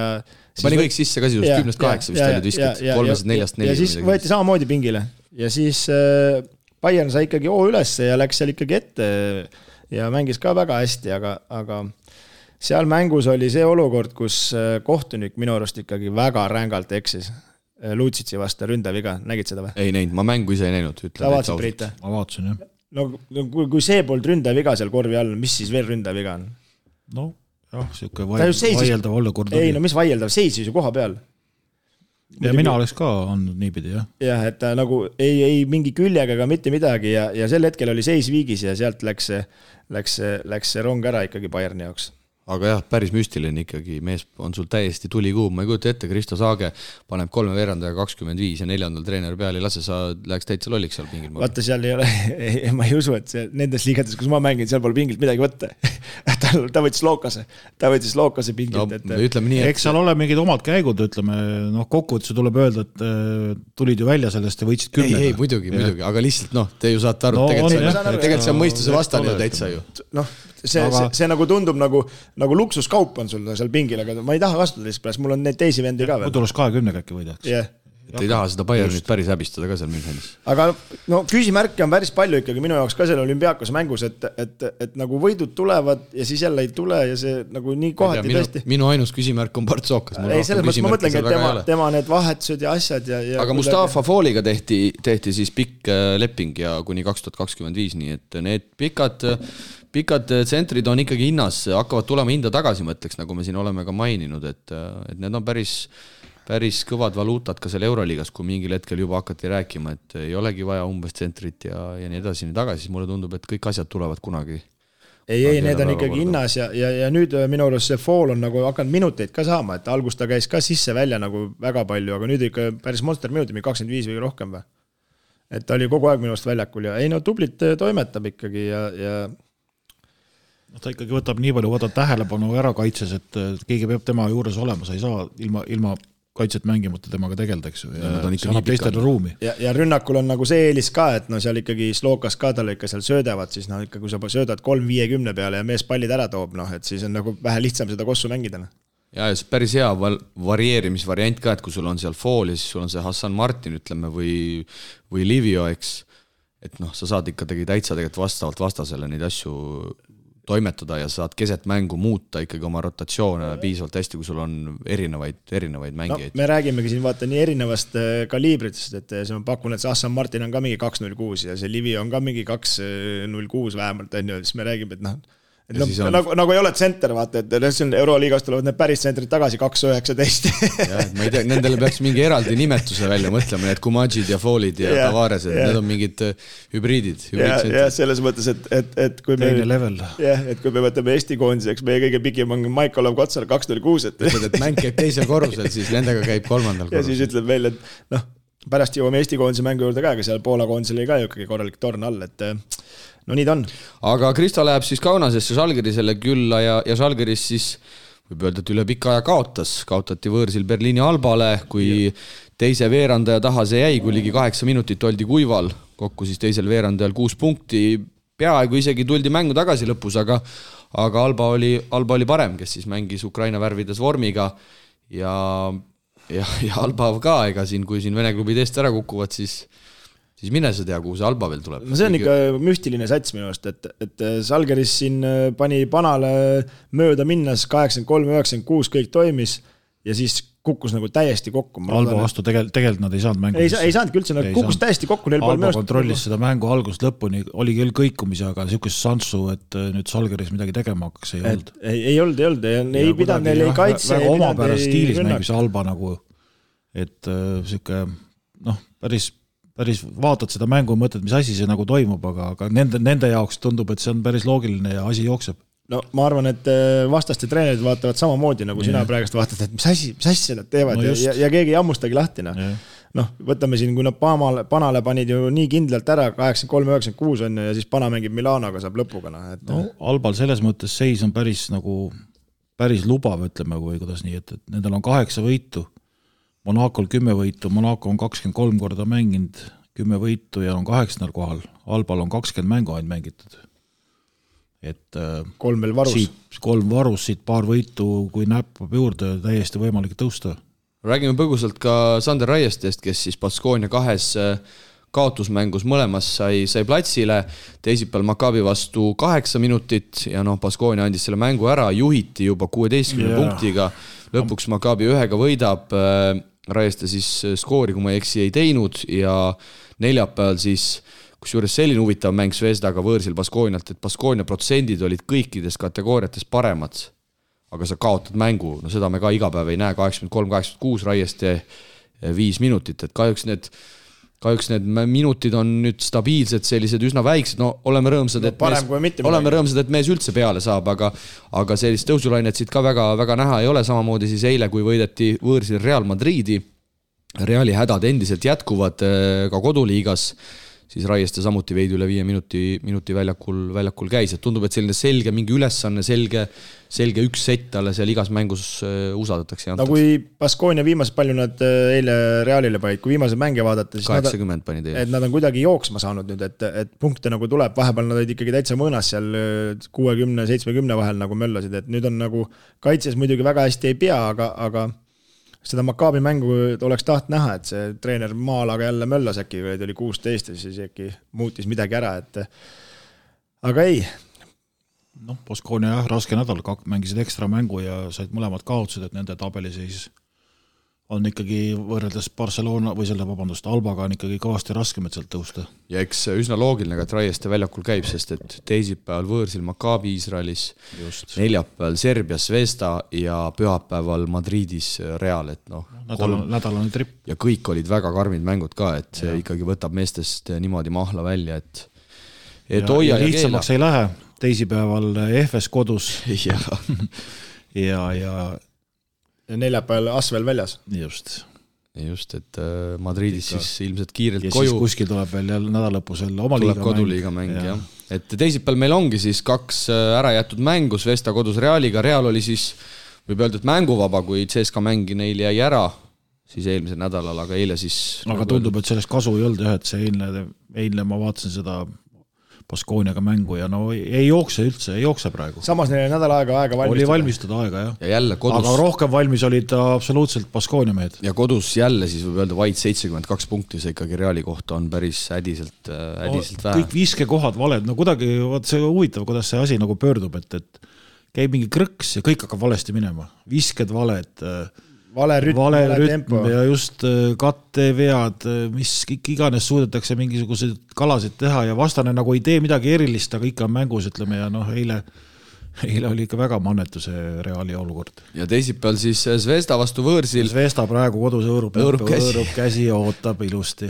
tulge siia, võtame seitsekümmend, kuuskümmend viis, viiskümmend ära. Zvesta mängis eile siis Abaliigas Partisaniga ja Partisan sai nüüd sel hooajal üle pika aja Zvesta vastu võidurõõmu tunda, nii et nii et sealt tuli Obradovitšile ja Pundile väike, väike reva-, revanšš noh, see on jälle ka, et ega vaata, ega, ega Zvezdal ka lihtne ei ole. igal pool ei jõua no. muidugi, eks. mängisid eile seal, nüüd tuleb Real, siis tuleb. Maccabi, võtad siit kaks võitu, praegu reaalne šanss äh, nendel ka kaheksa hulka tõusta Euroliigas ja, ja Real neljapäeval kodus Milano.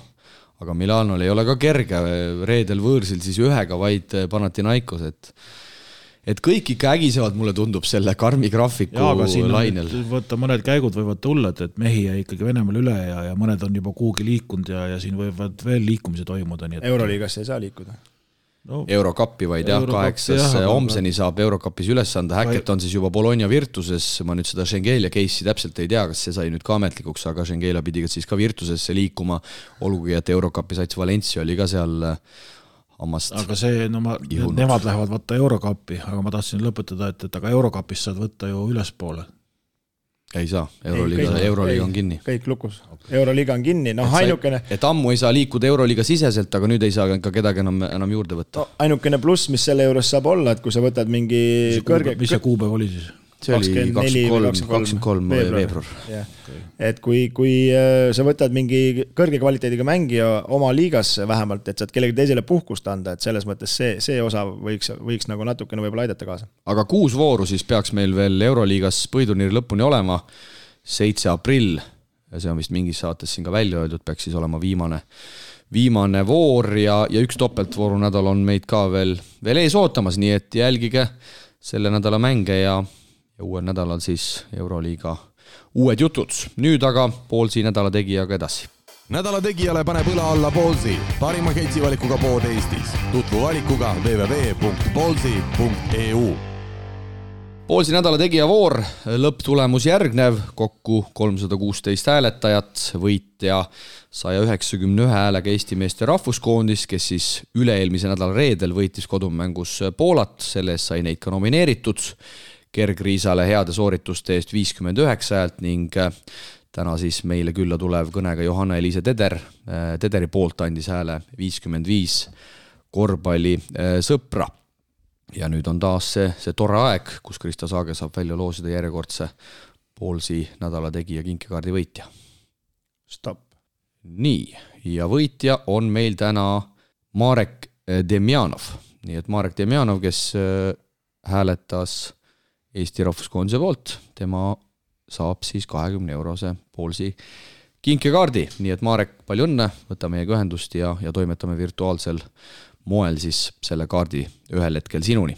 aga nüüd juba uute nominentide juurde, kelledeks on siis eelmise nädala põhjal järgnevad. Ja ütleme nii, et valik ei olnud kerge, kuna selliseid eredaid sähvatusi meil siin väga äh, ei olnud eelmisel nädalal, aga midagi me ikkagi leidsime ja, ja osad on siin juba ka kiitust saanud. Petse Kalev Cramo, ma arvan, et igati, igati, igati asjakohane, kahekümne kuue punktiline võit Ventspilsi üle, kahekümne viie punktiline võit Ogre üle. nii et Kalev Cramot kiidame siis kindlasti nende, nende võitude üle, täitsa korralike Läti klubide üle. olen nõus Karl-Juhan Lips, olgugi et äh, sai meilt natukene aita-aita siin kaitsemängu eest ja, ja ma arvan, et täiesti asjakohane aita-aita, aga, aga Karl ikkagi kakskümmend punkti, kaksteist lauda, kuus söötu. nii et paneme Karlile südamele, et äh, kaitses veel vägevamalt ja, ja siis, siis edaspidi ka kindlasti, kindlasti esindatud, et tegelikult rünnaku mõttes ta ikkagi Viimsi eile võidule, võidule vedas, et kui teda ei oleks olnud, siis seda üheksakümmend ühte punkti seal kindlasti kokku ei oleks tulnud. no vast oleks keegi teine olnud, aga, aga Karli juurde tagasi tulda ei no küll nad jagavad ära, ega ei, ei, ei, ei räägi edasi veel lihtsalt. aga Karli Itaalia kogemus nii-öelda hakkab välja lööma, et seal, seal loodeti tema käest punkte palju punkte, keegi ei rääkinud kaitsest Just. midagi, eks ju. Karl on üle võtnud. Karl on nüüd üle võtnud, natuke läks aega, seedis ära ja vaata, mis juhtus. jah, statistikariда no, on ilusaks läinud. jah, nojah, aga no siin veel nahutada, siin ikkagi paar rünnakul äh, võetud viset olid ka, see üks tuleb meelde, et said otsa audi. ega sa ka ainult õiged viskad ei võta. ei, seda küll, aga sa saad otsa audi, saad uue neliteist ja ta viskab vastu lauanurka, no kas siis on vaja out hüppavalt seda kolmest oma vasuliga panna, aga see selleks, küll see läheb paremaks.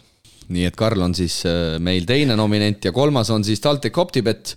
Küll võib-olla mitte isegi nii väga eelmise nädala eest, kui Tartut võideti, mis on ka tubli tulemus, aga nagu öeldud, viiemänguline võiduseeria. Ja ma arvan, et äh, ütleme niimoodi, natukene võib-olla mingil määral tagantjärele TalTechi on põhjust siin natukene esile, esile tõsta no kasvõi sellepärast, et, et üks, üks uus mees oli rotatsioonis ja tegi väga-väga mängu Einla. ja Joosep nii... Einla uurisin ka veidi tausta, olevat trennis täitsa tubli olnud ja, ja nagu nägite, sai mängus oma võimaluse ja, ja kasutas selle võimaluse ikkagi väga hästi ära, kui seal Toomas Raadik kiirelt neli viga tolles mängus alguses kohe kirja sai. kas võib öelda, et see vana tõde, nagu treenerid ütlevad, kui trennis oled hea, siis saad oma võimaluse ka, et see nüüd nii Varrak kui, kui Raadik siis kinkisid selle või? Ju siis ja Joosep Peinla siis äh, tunnustame ikkagi treenereid ka, meie vana tuttav Marko Parkonen, tema õpilane siis, nii et ma arvan, et see on ka asjakohane ikkagi, et et kust need mehed on tulnud, kes, äh, kes esile, esile tõusevad nendes, nendes Eesti-Läti liiga mängudes. kütis samamoodi? kütis samamoodi, nii et mees on, mees on tootnud. aga äh, läheme edasi ja meid ootab ees siis tänase saate viimane rubriik vanaisa, miks sa kolmandat päeva siin augus passid? oih kurat, tööd on vaja teha noh. panid jälle toru otsa valesti, jah? ei, ei pannud. võta käed ära korra mis mõttes, täiesti valesti ja valede asjadega pandud ju. mine ruttu infolinki ja too mulle seda õiget stuff'i, et saaks seda raisa pidama siin, ma ei jaksa hoida enam. ma ütlesin ju kohe, et võtame ainult infralinkist, pole mõtet poolkõva toruga mässata. mis ma sulle enne rääkisin? et usalda asjatundjaid, infralink lahendab sinu torumure. ruttu, Priidik, muidu pritsib marjaks tänases Eestlased välismaal rubriigis kiikame Ameerikasse, kus on korvpallihooaeg eerises sel hooajal Ameerika üliõpilasliigas Washingtoni naiskonnas mängiv Eesti koondislane Johanna-Eliise Teder, tere Johanna! tere! no meil on siin esmaspäeva ütleme, mitte päris varahommik, aga, aga päike on juba peaaegu tõusnud. sinul, nagu ma aru saan, pühapäeva eh, hilisõhtu ja, ja valmistud eh, magama minekuks täpselt nii tuleme võib-olla natukene suve poole tagasi, et kõikidele vaatajatele oleks huvitav teada, nagu öeldud, sa Ameerika üliõpilasliigas mängid Washingtoni naiskonnas. kuidas see hooaeg seal Ameerikas üldse üliõpilaskorvpalluritel välja näeb, et, et ega see asi on meist üsna kaugel ja, ja võib-olla kõik päris täit täit sellist ettekujutust ei, ei oma, et, et räägi võib-olla sellest algusest, et kui sa, kui sa suvel siit Eestist ära läksid, millal sa läksid ja, ja kuidas see hooaja algus, hooaja ettevalmistus seal Ameerikas välja näeb? Eestisse tulin siis kaheks kuuks ja juulis tulin juba tagasi äh, USA-sse, et treenida. Pre-season on suht pikk siin, umbes äkki kolm kuud teeme lihtsalt trenni ja jõusaali ja mängud on, algavad siis alles oktoobrist. et võrreldes Euroopa liigadega siin USA-s on äh, hooaeg palju lühem, oktoobrist märtsini siis. Ja mingi periood on alguses, kus kus võistkonnatrenni vist ka teha ei tohi või, või olen ma õigesti aru saanud? jah, reeglite äh, põhiselt on ja äh, septembri lõpuni on siis ainult kas individuaalsed või siis äh, või no äh,, issand, ma ei oska isegi rääkida, augustini on vist ainult individuaalselt ja siis on tiimi. Mulle tundub, et mängite ka mingeid äh, turniire täiesti selliseid äh, põhiturniirist väljas olevaid või, või, või kust need turniirid tulevad, on need juba hooaja alguses paika pandud või, või kuidas see mängude süsteem täpselt seal on? otseselt turniire meil ei ole, meile antakse vist kaks äh,, kuidas siis eesti keeles nimetatud, unofficial mängu ma ei oska öelda ja. mitteametlikku? jah äh,, turniir, ainult ühel turniiril käisin siis, aga see läheb ikka arvesse pre-season'i mängudena, et otseselt niimoodi väliseid mänge pole. aga tundub, et sa oled hästi kohanenud, et äh, emakeel hakkab, hakkab, hakkab lausa mingitel hetkedel ära ununema. ja seda juhtub tihti. no räägi sellest hooajast, äh, oled väga hästi mänginud, nagu ma sissejuhatuses ka mainisin, oled siin Eestis ka ikkagi võib öelda, et naiskorvpalluritest kõige enam, enam pildil olnud, et, äh, et ma eeldan, et sa oled rahul peatreeneriga toimib ja, ja nagu me teame, siis äh, pääsesite ka märtsi hullusele peale. võib küll öelda, et on paremini see hooaeg läinud, et äh, olen alustanud nagu eelmine aasta ja olen minuteid korralikult saanud, et äh, panustan nii palju, kui suudan. ja sellel aastal tegime ajalugu, et äh, saime kõige rohkem võite hooaja, hooajas ja sellega saime ka märtsi hullusele pääsma mis võistkonna sees ka siis äh, jutud on praegast märtsihullusele, kas see on nagu boonus või lähete seal ka edasi proovima kõrgemale tõusta? muidugi proovime võita nii palju kui võimalik, et eelmine aasta kaotasime kohe esimeses ringis, et vähemalt esimesest ringist läbi saada, aga kuna me oleme seal hooajal saanud mõned suuremad kaotused, siis meie äh, asetus pole just kõige parem, aga ma arvan, et sinna pääsemine on juba suur saavutus. et vaatame, mis saab. no eelmisel hooajal olite ju ka tegelikult finaalturniiril, aga piirdusite avaringiga, et et kindlasti sel hooajal need eesmärgid on kõrgemad, aga aga räägi võib-olla oma rollist võistkonnas ja, ja kas see võistkonna edu mingil määral on olnud ka, olnud ka üllatuslik või, või ikkagi, ikkagi oli kohe hooaja alguses tunda, et olete päris, päris heas minekus? päris hea äh, tunne oli kohe algusest peale, et meil on, oli täpselt sama sats, mis eelmine aasta ja kui eelmine aasta oli rohkem, et äh, lähme üllatame, siis see aasta nagu me teadsime, mida me suudame teha, et äh, ootused olid ja kõrgemad. minu roll tiimis on suhteliselt sama, et nii agressiivselt kui võimalik ja mul lastakse siis nagu visata ja. no sa oled siin intervjuudes maininud, et Euroopa ja, ja Ameerika stiil on on ikkagi täitsa, täitsa erinevad, et, et kui keeruline siin hooaja keskel novembris oli, oli koondisega mängima tulla, kui, kui kaotasite Portugalile võõrsil ja ja võib öelda, et üllatuslikult äh, võitsite kodus äh, Suurbritanniat, et see üleminek oli vist äh, päris, päris karm ja raske, arvestades, et sa polnud tegelikult ju aastaid Euroopa stiili mänginud. ja ma olin alguses täitsa šokis või nagu Portugali mäng oli nii palju agressiivsem või nagu hästi, kuidas ma ütlen nii palju vigu ei vilistutatud, mida siin nagu võetakse kohe ära, et äh, ma arvan, et mul oli vaja veidi aega kohaneda, et äh, Suurbritannia mängus läks veidi paremini, aga, aga jaa, võib küll öelda, et oluliselt erinevad mängustiilid, et siin on palju nagu jõudu rohkem, aga lastakse ka nagu, võetakse rohkem vigu, ma ei tea, ei oska seletada no kui sa taseme poolest äh, võrdleksid, ütleme noh, võtame sellise hüpoteetilise võrdluse, et Washington State'i naiskond mängib Eesti naiste rahvuskoondise vastu, sina muidugi eestlaste poolel, et mis need jõuvahekorrad äh, hüpoteetiliselt olla võiks tänasel päeval? ma arvan, et äh, Washingtoni tiim, ma arvan, jookseks palju kiiremini ja rohkem või nagu jaksaksid rohkem. et sa ikkagi viitad sellele, et, et üldfüüsilise ettevalmistusega tegeletakse seal Ameerikas tunduvalt äh, organiseeritumalt ja, ja võib-olla ka mahuliselt rohkem. jaa, täpselt nii. no mis tulevik, tulevik, Johanna, toob, sul, sul peaks olema, kui ma nüüd ei eksi, üks-kaks aastat veel võimalik seal Washingtonis mängida, et oled sa juba, juba mõtteid mõlgutanud, plaanid sa tulla võimalikult kiiresti Euroopasse profikarjääri alustama või, või kasutad ikkagi kõik need ülikooli aastad seal, seal Washingtonis maksimaalselt ära? Ma treeneritega veel ei ole rääkinud otseselt, aga olen mõelnud küll palju ja mul on võimalus siin teha nagu äh, topelt eriala, ehk siis võib-olla jäämegi kaheks aastaks veel, et äh, teen siis, siis aasta, aga ma tean, et treenerid tahaksid mind kindlalt tagasi, nad on seda maininud, aga ma ei ole nendega otseselt rääkinud. kas äh, tagantjärele vaadates, mõeldes, nüüd sa oled seal juba aastaid Ameerikas olnud äh,, ütleme siin noorematele kolleegidele Eestist, julged sa ikkagi soovitada Ameerikasse minekut, et sinu näitel on, on see minek olnud, olnud ju üsna õnnestunud? kui võib-olla selline algusperiood välja jätta? jaa, kindlalt, et äh, hästi paljud äh, lähevad tagasi kiirelt või noh, ei sobi tiim või treenerid, et mul oli endal sama, et esimene aasta oli nii raske, aga ma tunnen, et kui leiad selle õige koha, õige treeneri, õige satsi, siis on nagu hästi äh,, hästi lahe kogemus. ja ma soovitaks küll vähemalt proovida, et alati saab Euroopasse tagasi minna, kui ei meeldi siin päris põhiturniiri lõpus mängisite ka Anna Gretasi koduülikooli Arizonaga, et jõudsid sa teise, teise tartlannaga rääkida, kuidas temal on, et äh, väga palju ta seal mänguaega sel hooajal esimesel aastal teeninud ei ole, et, et saite paar sõna juttu ka vahetada? jah, me tihti räägime asjadest ja kui me oleme siinpool, siis on nagu rohkem arutada ka, aga ma arvan ja tal ei läinud just kõige paremini selle treeneriga, et treeneril on hästi palju eurooplasi satsis, aga mängib ikka ameeriklastega ja niisugust Ameerika stiili, et vaatab, mis ta ise otsustab. et see et, äh, ülikooli, ülikooli valik on ikkagi väga, väga olulise tähtsusega, et, et võib-olla jälle tulevastele minejatele siin, siin infoks, et tuleks ikkagi teha võimalikult täpne eeltöö nii, nii võistkonna kui ka, kui ka treeneri osas. Jah, täpselt. aga, aga siia lõppu, Johanna, veel, veel suve kohta ka, et siin äh, naiste rahvuskoondis koguneb suvel, ma eeldan, et, et sul ikkagi kihk on tulla vähemalt korraks ka koju?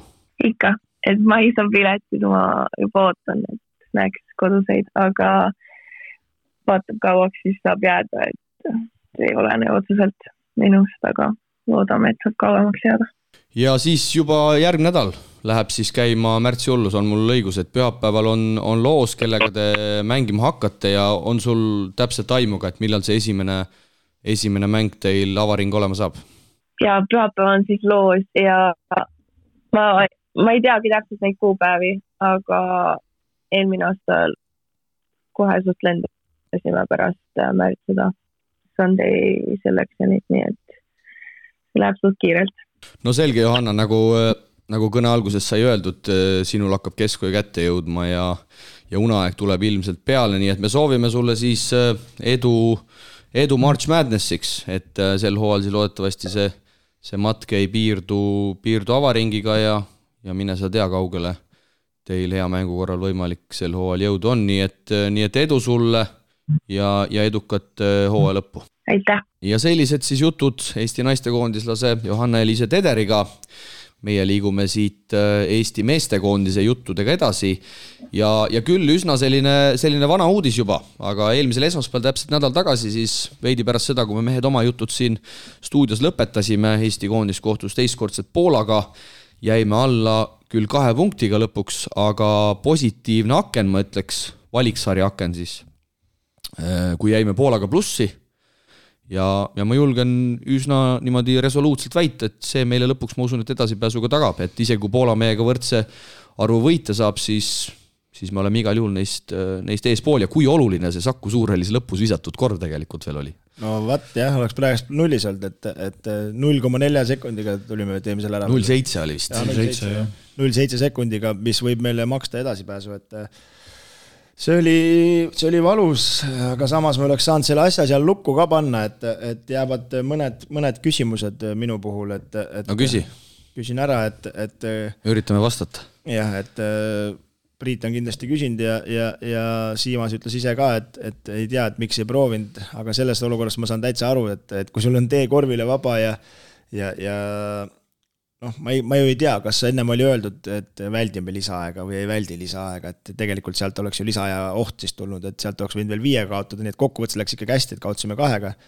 aga et kas oleks selle kolmese võtnud ja ära pannud, mis siis oleks saanud ja teine küsimus on see, et vaatasin täna hommikul äh, tulles järgi ka, et äh, kolmandal veerandajal ikkagi treenerite kamp, ütleme seal mingil hetkel minu arust nagu liiga ekstreemse koosseisuga, ma saan aru, et puhkust on vaja anda, aga me oleks võinud selle mängu nagu ennem lukku panna, et äh, kui ma nüüd täpselt äh, sekundi pealt mäletan, siis äkki kaks viiskümmend äkki oli mängu lõpuni või kaks minutit äh, seal, seal, sealkandis. ja meil oli koosseis väljakul Nurger, Torbek, Post, Kitsing ja Jõesaar ja nad mängisid äkki viis minutit enam-vähem järjest, seal mingid vahetused tulid, aga Kotsar jäi nagu liiga pikaks pingile ja kahjuks Rauno Nurger ei suutnud äh, samasugust mängida ja see rünnak läks meil täitsa ikkagi kaootiliseks, saanud normaalseid viskeid ja viiskümmend kuus, viiskümmend seisul äh, juhtisime ja, ja sinna vahelõiku veel meil äh, mahtus Kitsingu kaks vaba viset, mis tavaliselt mööda ei lähe, kahest null pani ja pärast olime juba kuuskümmend kolm, viiskümmend kaheksa taga, et see natukene päris pikk mõõn niisuguse tiheda mängu puhul.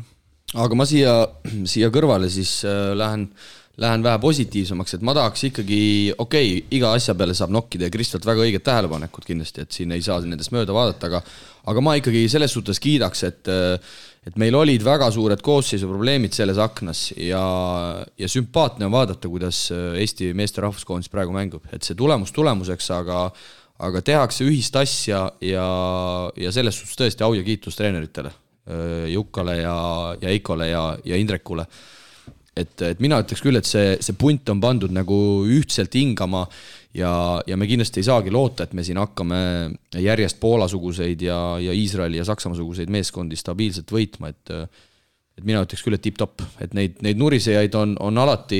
et, et, et äh, lihtsalt, mis ma tahan selle viisiku juures välja tuua, mis ma, mis ma nagu täheldasin ja vaatasin, mida ma jälgisin, oli see, et Äh, Rauno Nurger ja Kotsari võrdluses lihtsalt nende katte panemiste vahe rünnakul on niivõrd erinev lihtsalt, et, et sealt Rauno katetest ei teki mingit ohtu ja mehed ei saa viskele ja Poola sai nagu oma selle kaitse nagu selles mõttes pidama ja ja Eesti kaitse jällegi laguneb sellega seoses rohkem, aga no see ei ole, ei ole midagi teha, kui Raunot on siin pekstud siia-sinna, et kui see sama olukord oleks siin võib-olla detsembris Rauno väljakule pandud, oleks ta hoopis teine mees olnud, et eks tal ka see enesekindlus veits kõigub ja ja, ja ikkagi nende koondiste akendi juurde tulla, no okei okay,, koosseisuprobleemid meil oli, noh, aga Poolal olid suuremad koosseisuprobleemid kui meil, et selles mõttes ma olen ikkagi äh, meie jaoks, äh, ma olen hästi õnnelik selle üle, et, et, et need koondise aknad on hooaja sees, meie saame enamasti oma parimad pojad kohale ja see tekitab meile võimalust, et äh, ma väga ei näe nendes noortes poistes hetkel äh, siin, et nad hakkaks stabiilselt siin nagu vahest on Serbiat võidetud või, või tehtud, et äh, meie jaoks need aknad on ikka väga positiivsed hetkel. aga meie hädad tulevad kohe järgmisel aastal, Maik läheb euro, või Euroliigasse ja ja on meil praktiliselt ikkagi kohe eesliinis auk sees jälle.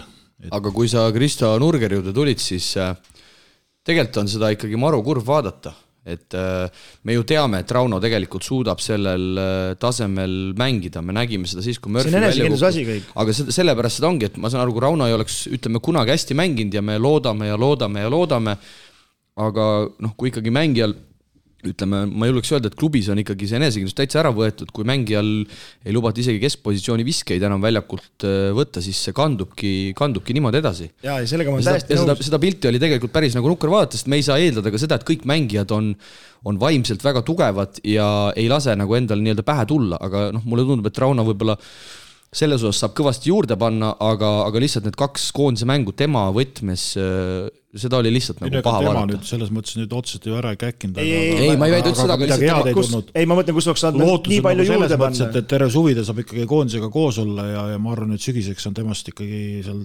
finaalturniiril, kuhu me läheme Euroopakatele kõigepealt, et sellest on ikka kõvasti rohkem lihtsalt tema individuaalses plaanis äh, oli seda nagu paha vaadata. jah, kui me sellest koosseisust veel vaatame, et me oleme nendest kellel... murekohtadest ju rääkinud tegelikult, nad ju kõik raamupikad jooksevad edasi-tagasi, pall on kuskil taga suvalistes et kohtades. kui noh, ütleme siin kõrvaltvaatajad, eksperdid räägivad, et oh, Nurger äh, umbes mõttetu mees ja, ja nii edasi, siis ma tuletan meelde neid CSKA ja neid mänge, mis Rauno seal tegi ja ja siis olid kõigil näpud püsti umbes, et et Rauno päästab siin Kalev Cramot, eks? ei, ei sellest ma, see, ma ei, ma ei, ma ei tahtnud seda öelda praegu, et Rauno pärast see mäng kaotati, ma tahan lihtsalt öelda, et kuidas ühel mehel on enesekindlust nagu nii palju puudu, et kus meil oli nagu varu, kus me oleks saanud nagu kõvasti juurde panna, et et aga ma arvan, et küll ta, Rauno on ise töökas poiss ja, ja saab ise ka sellest aru, et äh, kui ma isegi näiteks, kui mängisin veel omal ajal, no kui sa ikka lajatad kaheksateistkümnes kaks-kolmes sisse, siis kolmandal mängul sa ei lähe nagu nii positiivselt viskama, et ma olen nüüd Jason Carrey onju.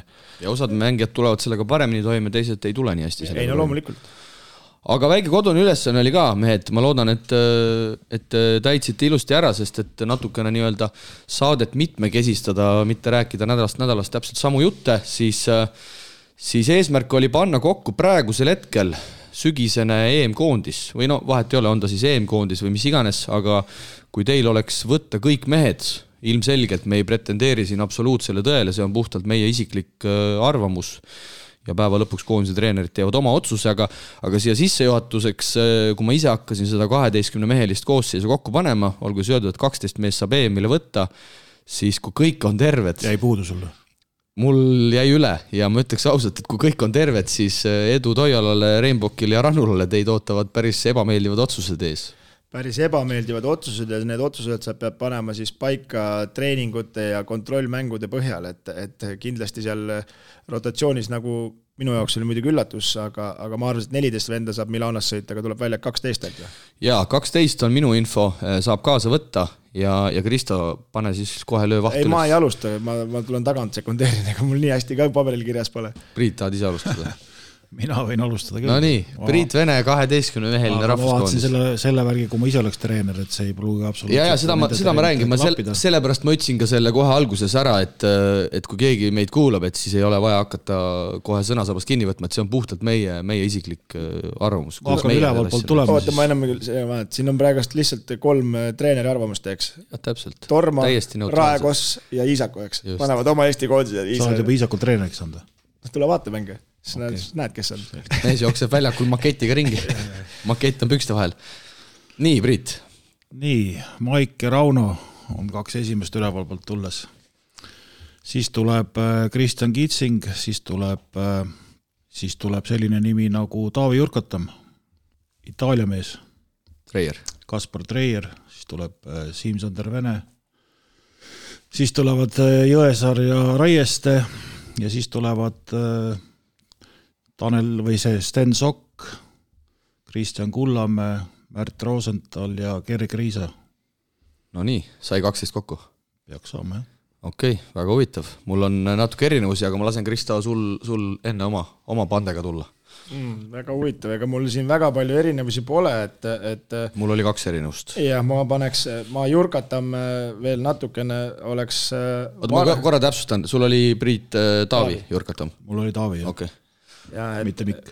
jah, et, et, et ma paneks, ma paneks kaks erinevust ja need erinevused oleks siis äh, Jurkatamme asemel ma ikkagi paneks äh, Martin Torbeku Ta,. Taavi Jurkatamme asemel. jah -hmm.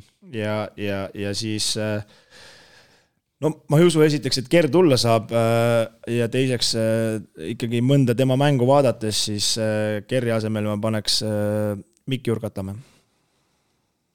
ülejäänud oleks sama. ülejäänud on samad, okei okay ja minu kaksteist meest siis ma hakkan ka nagu Priit altpoolt pihta, viied Kotsar, Nurger, neljad äh, Treier, Kitsing, äh, panin ka Siimser Vene nelja peale, hetkel muidugi saab liigutada, kolmed Raieste Jõesaar, äh, kahe peale Jurkatam, Mikk Jurkatam, Rosenthal.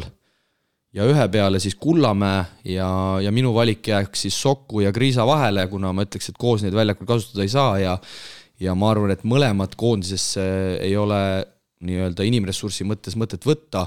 Ja kuna see on äh, Sten Sokku ilmselt nii-öelda last dance, siis Sokk koondises Kriisa sel korral veel, veel väljas, ma arvan, et tema EM-id on, on ees. Ja üks koht on siis mul veel vakantne ja sinna kas Torbek või, või Veidemann, ma nüüd ei oska öelda, ma arvan, et mõlemad oleks oleks äh, kogemuse mõttes head variandid, üks toob ühte natukene, teine teist, see on juba nüansside teema, mida, mida treeneritel, treeneritel rohkem, rohkem vaja on, aga, aga päris, päris ütleme nii-öelda samad olid meil need valikud siin no,, mõned erinevused ikkagi, ikkagi tekkisid. no ega seal äh, nelja-viie peal ei saa erinevusi tekkida, noh, et seal tegelikult reaalselt need vennad on ju noh, need vennad peavad mängima, no et me ei saa sinna.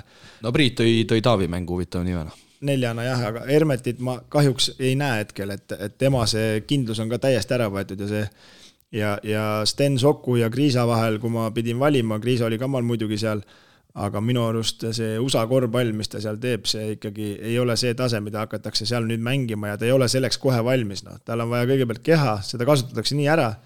ma olen ühte mängu vist vaadanud otsast lõpuni, mis nad mängisid ja no seal ikkagi niimoodi suruti ta ära, et ja tema pealt tuli nii palju punkte, et, et see ei ole nagu see.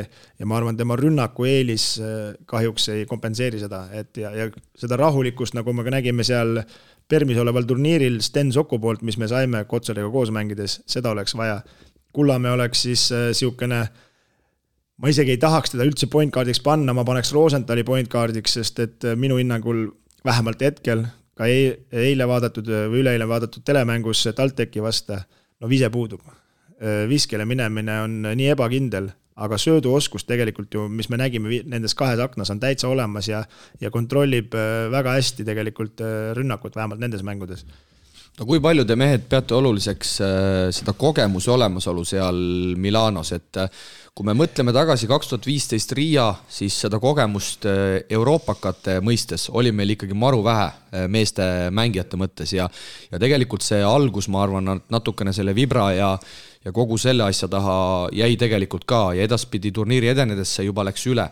et mina oma äh, koosseisu panemisel mõtlesin sellele päris palju või te ei ole, te nii nõus ei ole, et seda nagu nii ma olen väga vaja läheks? ma olen täiesti nõus ja ja sellepärast seetõttu ma tooks ka siin ikkagi kas Martin Torbeki või Rain Veidemanni, kellel on selline suure mängu, ühel siis Kalev Cramoga, Veidemannil ka see EM-i kogemus nagu ikkagi taskus olemas. ja, ja, ja ma selle koha peal tahangi öelda, et, et, et, et me ju tegelikult nägime, kui me läksime Riiga, meil löödi kohe luu kurku, siis tulid ajakirjanikud, hakkasid möllama, rahvast oli täis äh, Riia ja, ja, ja see ikkagi mehi nagu sööb siis nüüd olekski vaja seda kogemusega venda, ütleme siis äh, väikest dirigenti Napoleonit Sokku esiteks sinna, et kes rahustaks neid äh, nooremaid mängijaid, noh, Vene e- niikuinii nagu issi nendele poistele, eks.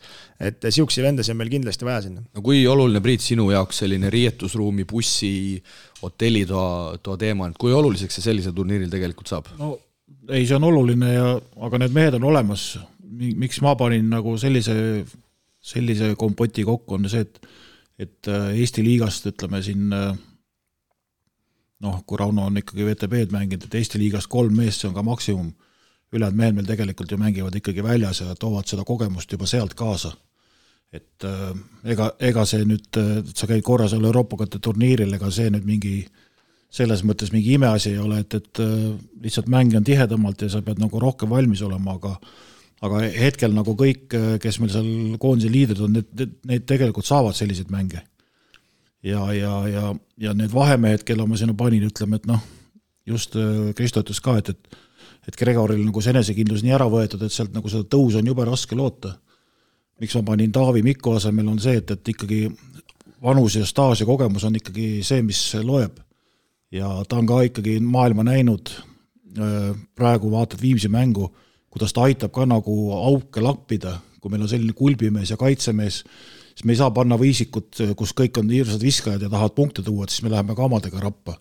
ja tema annab sellist vahekäiku seal kuskil, mida meil on vaja, sest, sest vastased tegelikult on, on suured ja tugevad ja ja ega meil tagaliinis nüüd ütleme, sellist metsikut tõusu, ükskõik keda me seal vahetame, ei ole.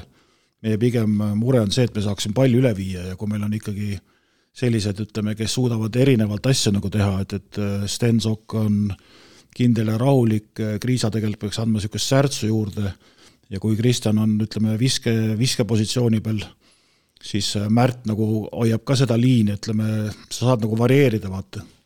Mikul on veel ikkagi pikk maa minna selleks, et tõusta ja tema aeg tuleb kuskil järgmistel kordadel no ja seda enam me teame, et tegelikult ta on vigastatud, et aga me rääkisime hetkel, et kas kõik on korras. ja, ja, ja ei noh, see kevadeks või sügiseks on võib-olla kõik korras, aga, aga ja ma ikkagi ütleks, et noh, Raieste sellise töömehena annab meile ka ikkagi seda, seda eelist, et kui me ikkagi ise kasutame kahe-kolme peal Raiestet ja näiteks ütleme Jõesaart, siis meil on ikkagi raami, pikkust ja, ja ütleme, lauda ja kõike sellist asja ja kaitset ja neid viskajaid, kes meile punkte toovad, küll me need ka üles leiame ja ega need mehed suudavad kõik ikkagi mingites hetkedes skoorida.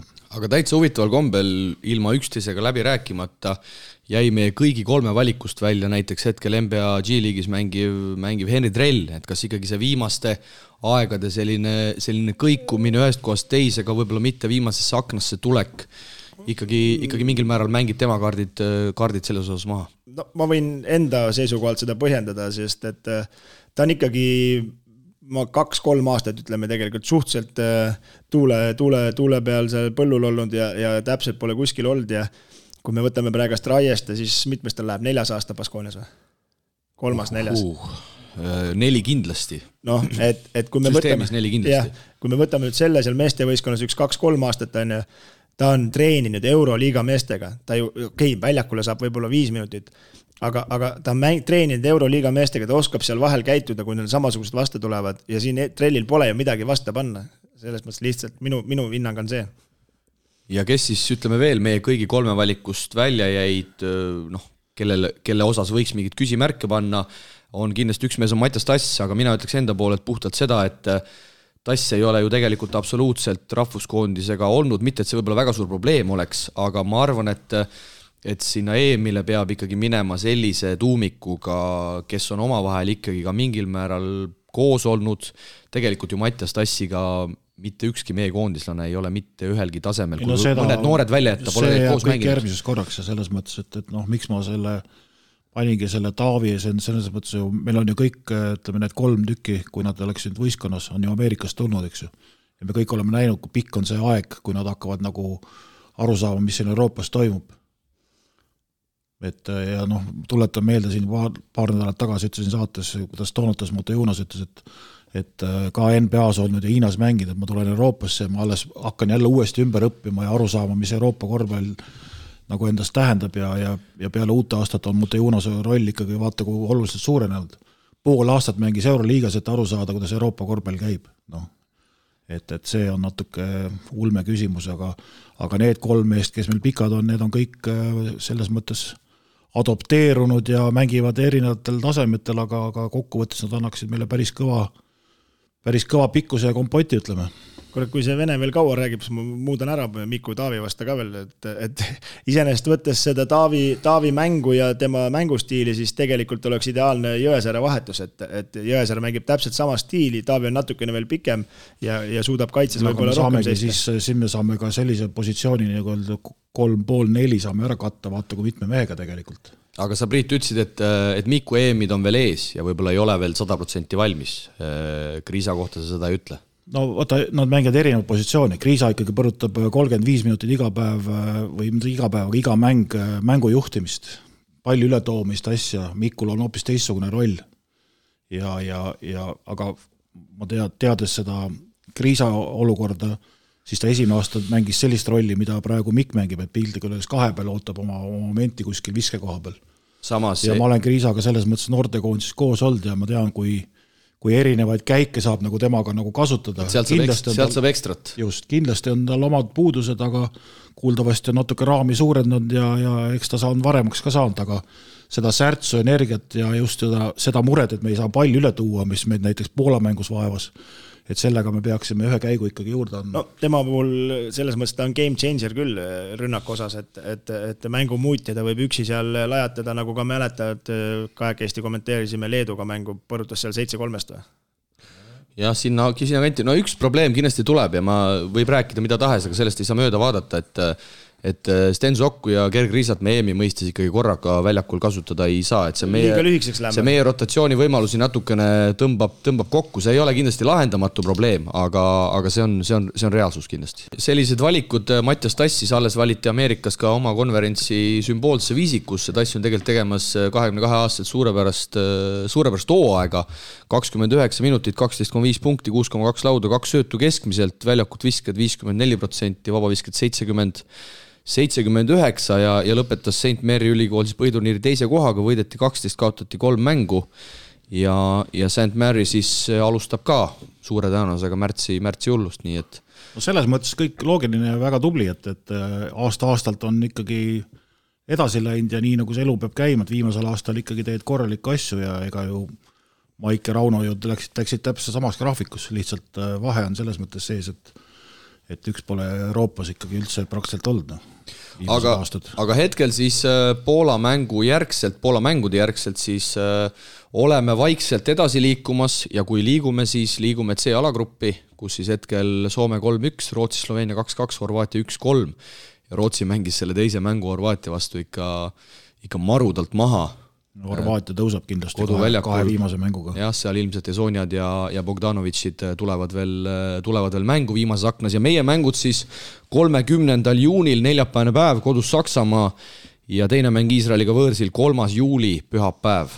ehk siis samal nädalal need mõlemad mängud toimuvad, kolm läheb edasi, tekib uus äh, alagrupp, see saab olema siis kuuene, mängud võetakse kaasa ja kolm parimat sellest kuuesest grupist pääsevad äh, finaalturniiril, no kui me, kui me peaksime väga hästi, mehed, nüüd viimases aknas õnnestuma, siis tegelikult ei ole kuskile kadunud ka lootus, et tegelikult pusida sealt kuuesest alagrupist kuskile, sest et äh, Soome on kindlustanud edasipääsu, Soome on muidugi väga tubli ja, ja hea, aga ma ei näe tänasel päeval absoluutselt põhjust, et äh, me läheme Soome vastu mängima ja me peaks mõtlema, et äh, umbes, kuidas me toime tuleme. aga millal neid mängitakse üldse? kohe otsa või? Selle ma jään sulle võlgu, et millal neid nüüd mängima, ma arvan, et neid hakatakse mängima pärast EM-i. no ma ise mõtlen ka, et see ei oleks päris loogiline, kui kohe otsa hakkad no, mängima. seal uued aknad jälle tekivad, sest vaata, kui EM saab aa, läbi, siis ju, siis jääb seal ka väike paus, ega kohe uut EM-kvalifikatsiooni peale ei tule, et ma arvan, et siis hakatakse akendas neid, neid mänge seal mängima, aga aga üks on kindel, me saame ikkagi väga head mängud juurde, kui, kui me sealt alagrupist edasi lähme, kus me praegu oleme. No igal juhul on vaja edasi saada, et siis, siis tekibki tekibki see olukord jälle, et saavad need mängijad, kes ei ole, kes siis näiteks Itaaliasse saavad jälle oma kogemuse ja oma mängimise ja ja, ja jah, noh, tuleme veel korra selle koosseisu, mis me kokku panime, kui oleks nii-öelda kui vanasti neliteist, siis meil oleks ju asjad lahendatud, oleks saanud Veidemanni ja Kriisa mõlemad panna ja olekski pult koos meie massides. aga selles suhtes on, on päris tugevad otsused, sest et kui me seda Poola teist mängu veel, veel analüüsime, siis ma arvan, et te olete minuga nõus, et lasti väga jõuliselt mängida ja, ja jällegi see põhiprobleem ikkagi see surve all mängu juhtimine ja, ja kaitse lõhkumine, mis noh, ei ole ühegi meie tagumise, ma arvan, selline põhiampluaa, Kristjan Kullamäe on seda kindlasti võimeline tegema, aga ma arvan, et ka nende koondise valikute osas treenerid peavad seda väga tugevalt silmas pidama, et kes suudavad esiteks mängu juhtida surve all ja kes suudavad ka läbi minna, ehk siis tekitada endale võimalusi ja tekitada kaaslastele võimalusi, sest et praegu me oleme sellega ikkagi jänni jäänud, kui meile pannakse agressiivne kaitse peale võib põhimõtteliselt nõus olla, aga, aga, aga, aga ma küsin siia natukene laiendama asja, et kas Veidemann tänasel päeval on see mees, kes, kes on võimeline seda rolli täitma? no, kas tema, me peaks ta selles võtmes äh, EM-ile kaasa võtma? no tema, tema, tema jällegi number ühe peal, ma ei tea, kas ta on, et ta ju ühte no, räägime tegel... kas või kahest, et just, et ongi, vastane tuleb intensiivselt, et keegi peab ju meil selle, selle vastutuse sel hetkel no. võtma, me ei saa, me ei saa ikkagi päris nõuda, et Siim-Star Vene ja ja ütleme seal no hetkel tea, ma tahtsin selleni jõuda, just kolmandal, kolm, kolma, ei no kolmandal veerandajal tegelikult äh, Kotsar tõi kolm või neli korda palli üle et seal tegelikult konkreetselt mängujuht palju üle ei toonud. sellega me pump, pumpame Kotsarit jälle kõvasti. nojah, et siin on murekohti on, et ei oska sulle öelda siin praegu, vaatame. Kristo ei oska öelda, see on küll päris uskumatu. jah, et ei, taha siin hakata õunte pealt äh, toimetama, et ma räägin, kui mul oleks niisugune tipptreener nagu meie kolleeg Vene, et tal on juba mänguplaan ka valmis pandud oma EM-satsi jaoks, aga ma nii palju ei, ette ei näinud. aga vaatame üle ka meie äh, nende samade meeste, kellest me siin juttu oleme teinud, koondislaste tegemised siis äh, välisliigades ja alustame Saksamaast, kus äh, Hamburg ehk siis Maicel Kotsari Hamburg ja Jana Riiasaare Bayreuth on on play-off joone juures, Hamburg hetkel üheksas, kaksteist võitu, kümme kaotust, Bayreuth kohe nende järel, kümnes, üksteist võitu, üksteist kaotust ja kaksteist mängu on siis jäänud mõlemal meeskonnal veel põhiturniiril pidada. ja nagu ikka, kaheksa satsi pääsevad siis play-off'i. no päris valusalt mängis maha Hamburg Bayerni vastu, kaheksateist jäid Poolal ees või? Viisteist. jah, kolmapäeval see mäng toimus. aga no päris kole süüdistus ikkagi Bayerni äh, spordidirektori poolt, vaatasin seda videot ka ja no ma ei näinud küll mingit Kotsaril midagi ebasportlikku, isegi ma ei tea, kas ta üldse puutuski, et ta ise seal nii ebaõnnestunult vähe hüppas ja kukkus sealt korvilt alla, et et päris, äh, päris äh, ütleme siis diivani, diivani vaatleja hinnang oli see. ah, selline tüüpiline, tüüpiline kiun, ma ütleks. et oma mängijaid kaitsta, mis on muidugi ka muidugi ka õige. Ja eile siis Varese võttis järjekordse võidu ja, ja tõusti nüüd siis lausa play-off'i, ollakse seitsmendad, kui ma ei eksi, üheksa võitu, üksteist kaotust. Kui ei ole, ei ole, ole. üheksandad veel, aga seal on suhteliselt lähedal, seal on siis mängud ma vaatasin, kui need eilsed õhtused mängud ei olnud, oli, oli üleval, okei okay,, siis on üheksandad, kui te nii ütlete, mehed, Cremonat võideti kodus üheksakümmend, seitsekümmend kaheksa, Vene kolmekümne kahe minutiga neliteist, Sanga üheksa, üheksa lauda, aga, aga endiselt asi, asi liigub, liigub hästi ja, ja, ja ega see kaheksa hulkas olek ka enam kaugel ei ole. ei ole ja ma vaatasin, et kui sama hooga jätkavad, siis see viies koht, see ongi Brescia oli seal, et, et seda on täitsa reaalne maha lüüa. seda on reaalne püüda, sest äh, nüüd on nendel põhi, põhisatsidega, keda nad peavad võitma, ongi kodumängud nagu, et esimene, esimene ring oli nagu rohkem väljas. okei okay.. et äh, täiesti reaalne ütleme nii, et äh, tuhkatriini lugu jätkub, et kui eelmine kord käis play-off'i ära, tassis lõpus, siis hetkel läheb sama rada pidi ja teine Itaalia mees, äh, Kaspar Treier, sai siis äh, kaheksa minutit, vabandust, kuus minutit eile võõrsil Trento vastu, Sassari samuti võitis kaheksa punktiga. ja, ja hetkel siis vaatangi järgi, et Sassari on äh, Varese ees täpselt, neil on üheksa-üheksa, neil on kaks mängu vähem mängitud, kaks kaotust vähem, nii et hetkel Varese siis koos Veneetsia ja Trentoga jagavad seda üheksandat kohta, on kõik seal parasjagu play-off joone all all ründamas Hispaaniast, nagu öeldud, raiest teile viis minutit, Baskonia võidab võõrsil Reali ja Kristjan Kullamäe siis võidumängus Real Betisi vastu sai kaksteist minutit ja viskas selle ajaga kaheksa, kaheksa punkti ja vaatame hispaanlaste eh, turniiritabeli seisu ka üle. Baskonia on seitsmes, kaksteist üheksa ja Burgos siis kahjuks on endiselt eh, seal viimasel, viimasel real, Betis nüüd kukkus neist äh, tahapoole, Betisil siis viimasena kuus viisteist ja, ja Burgosel kuus, kuus neliteist, nii et Burgose hooaeg ikkagi suures plaanis kulgeb väga üle kivide kändude, aga, aga vähemalt no kui sul ikkagi on juba kolmas treener võetud, siis seal ikka on tõmblemist kõvasti. ja pahandus on see, et äh, ega see väljakukkumine ei ole üldse kaugel, sest et kaks viimast ju ja kukuvad Hispaania esiliigasse otse, nii et seal mingit juttu ei ole. muidugi eespool on seitsme võiduga Andorra, Fuenlabrada ja Obradoiro, nii et seal midagi otseselt kadunud ei, ei ole ja tuleb, tuleb kõvasti lõpuni, lõpuni võidelda. veidi altpoolt ka Itaalia esiliigas Joonas Riismaa koduklubi Pistoia kaks võitu taas ja ollakse siis seal rohelises alagrupis teised endiselt Udine järel, seitseteist võitu, neli kaotust ja Äh, Riismaa on tegemas ikkagi väga korralikku, korralikku hooaega. no Riismaa igatahes praegust vähemalt numbrite ja minutite järgi tundub, et päris hea hingamisega tuli koondisest tagasi ja nagu sõõm värsket õhku oli Normele. Ja ainult kui need kolmese protsent ka paremaks läheks, hooaja keskmiselt siis kakskümmend neli minutit, kaheksa koma seitse punkti, kahesed kuuskümmend protsenti, kolmesed vaid kakskümmend kaheksa. nii et sealt on kindlasti mehel veel veel juurde panna ja, ja võib-olla valgustaks natukene siit ka Kiur Toomas Vehmaneni tegemisi, kelle tegemistel me tegelikult ei ole peatunud, Kiuri sõber Lääne-Virumaalt, tema siis endiselt mängimas Loima Bisontsi meeskonnas Soome kõrgliigas ja võideti laupäeval lisaajal lahti meeskonda sada neli, sada kaks. Soomes on löödud tabel kaheks, ehk siis üks-kuus mängivad omavahel, seitse-kaksteist mängivad teises grupis ja Bisons on siis kahjuks seal nõrgemas grupis äh, eelviimane, ehk siis kaheteistkümne meeskonna hulgas Soomes üheteistkümnendat, seitse võitu, kaheksa kaotust, Vehmaneni. Selle hooaja keskmised siis üheksateistkümne minutiga viis punkti, kolm söötu, aga noh, protsendid mees ilmselt ise ka rahul ei ole, kahesed kolmkümmend viis, kolmesed kakskümmend kaheksa, vabakad nelikümmend viis. nii et ei ole see see hooaeg võib-olla ei Bisontsil ega ka Vehmanenil seal Soomes kõige paremini aga, aga, aga viimane mäng korralikud numbrid. ja, aga samas vaata, kui sa niimoodi räägid, siis teeb vähe nukraks küll, et Soome paneb siis, on veel niisugune luksus, et löövad liiga kaheks vahepeal, et, et kaksteist võistkonda üleval liigas, see on ikkagi päris hea. Jah, eks Soome on meist muidugi kordades suurem ka ja neid, neid linnu ja, ja kõike muud, eks seal on vist olnud kogu aeg ikkagi üle kümne kui ma nüüd õigesti mäletan, et seal on omajagu neid satse olnud. ka kümme on ikka kogu aeg olnud, jah. läbi aastate, et neid linnu ja omavalitsusi on lihtsalt nii palju, et et, et raha jagub, jagub igale poole ja, ja siin lõppu veel, mis kirjas on naistekorvpallist ka, Kadrian Lassi koduklubi Hispaania kõrgliigas Bembibre siis on hetkel tabelis viieteistkümnes, kahjuks eelviimane, tähendab see kuus võitu, viisteist kaotust, viimati küll võideti Gran Canariat kodus kaheteistkümnega, lassid kahekümne kahe minutiga üheksa punkti üheksa lauda ja Kadri keskmised siis ka sel hooajal vaatasin järele, seitse koma kuus punkti, viis koma neli lauda, kaheste protsenti nelikümmend kaks, kolmesed kolmkümmend üks, vabakad kaheksakümmend kolm. nii et äh, täitsa enam-vähem, alati muidugi, muidugi saab äh,, saab paremini. noh, selliste numbritega ma arvan, ta ikkagi selles liigas torkab silma ja on, on reaalne võimalus, et järgmine aasta keegi teine palkab teda. jaa, pidigi olema. ja, ja ei ole üldse nagu, nagu küsimust, ma arvan. pidigi olema idee jääda Hispaania esiliigasse, pidi olema ikkagi väga tugev, tugev liiga naiste korvpallis, ma eeldan ka, et kindlasti üks, üks tugevamaid, kui siin võib-olla Venemaa välja jätta, kus on väga palju raha ja kus neid naiste kus oli NBA, väga palju raha. kus oli jah. jah, kus neid naiste NBA, NBA mängijaid on, on väga palju, väga palju sisse, sisse toodud. aga ma arvan, et mehed, sellega me täna ka, ka lõpetame. mis te arvate? ma arvan küll oleme ju kõik süvaanalüüsid ära teinud ja, ja nüüd hakkab tund viiskümmend hakkab täis tiksuma. ja, ja, ja paneme, paneme arvuti kinni ja siis hakkame edasi oma koondise mehi siin vaidlema. mis siis sellest nädalast oodata on? Eesti-Läti liiga jälle natuke selgemaks, Euroliiga selgemaks?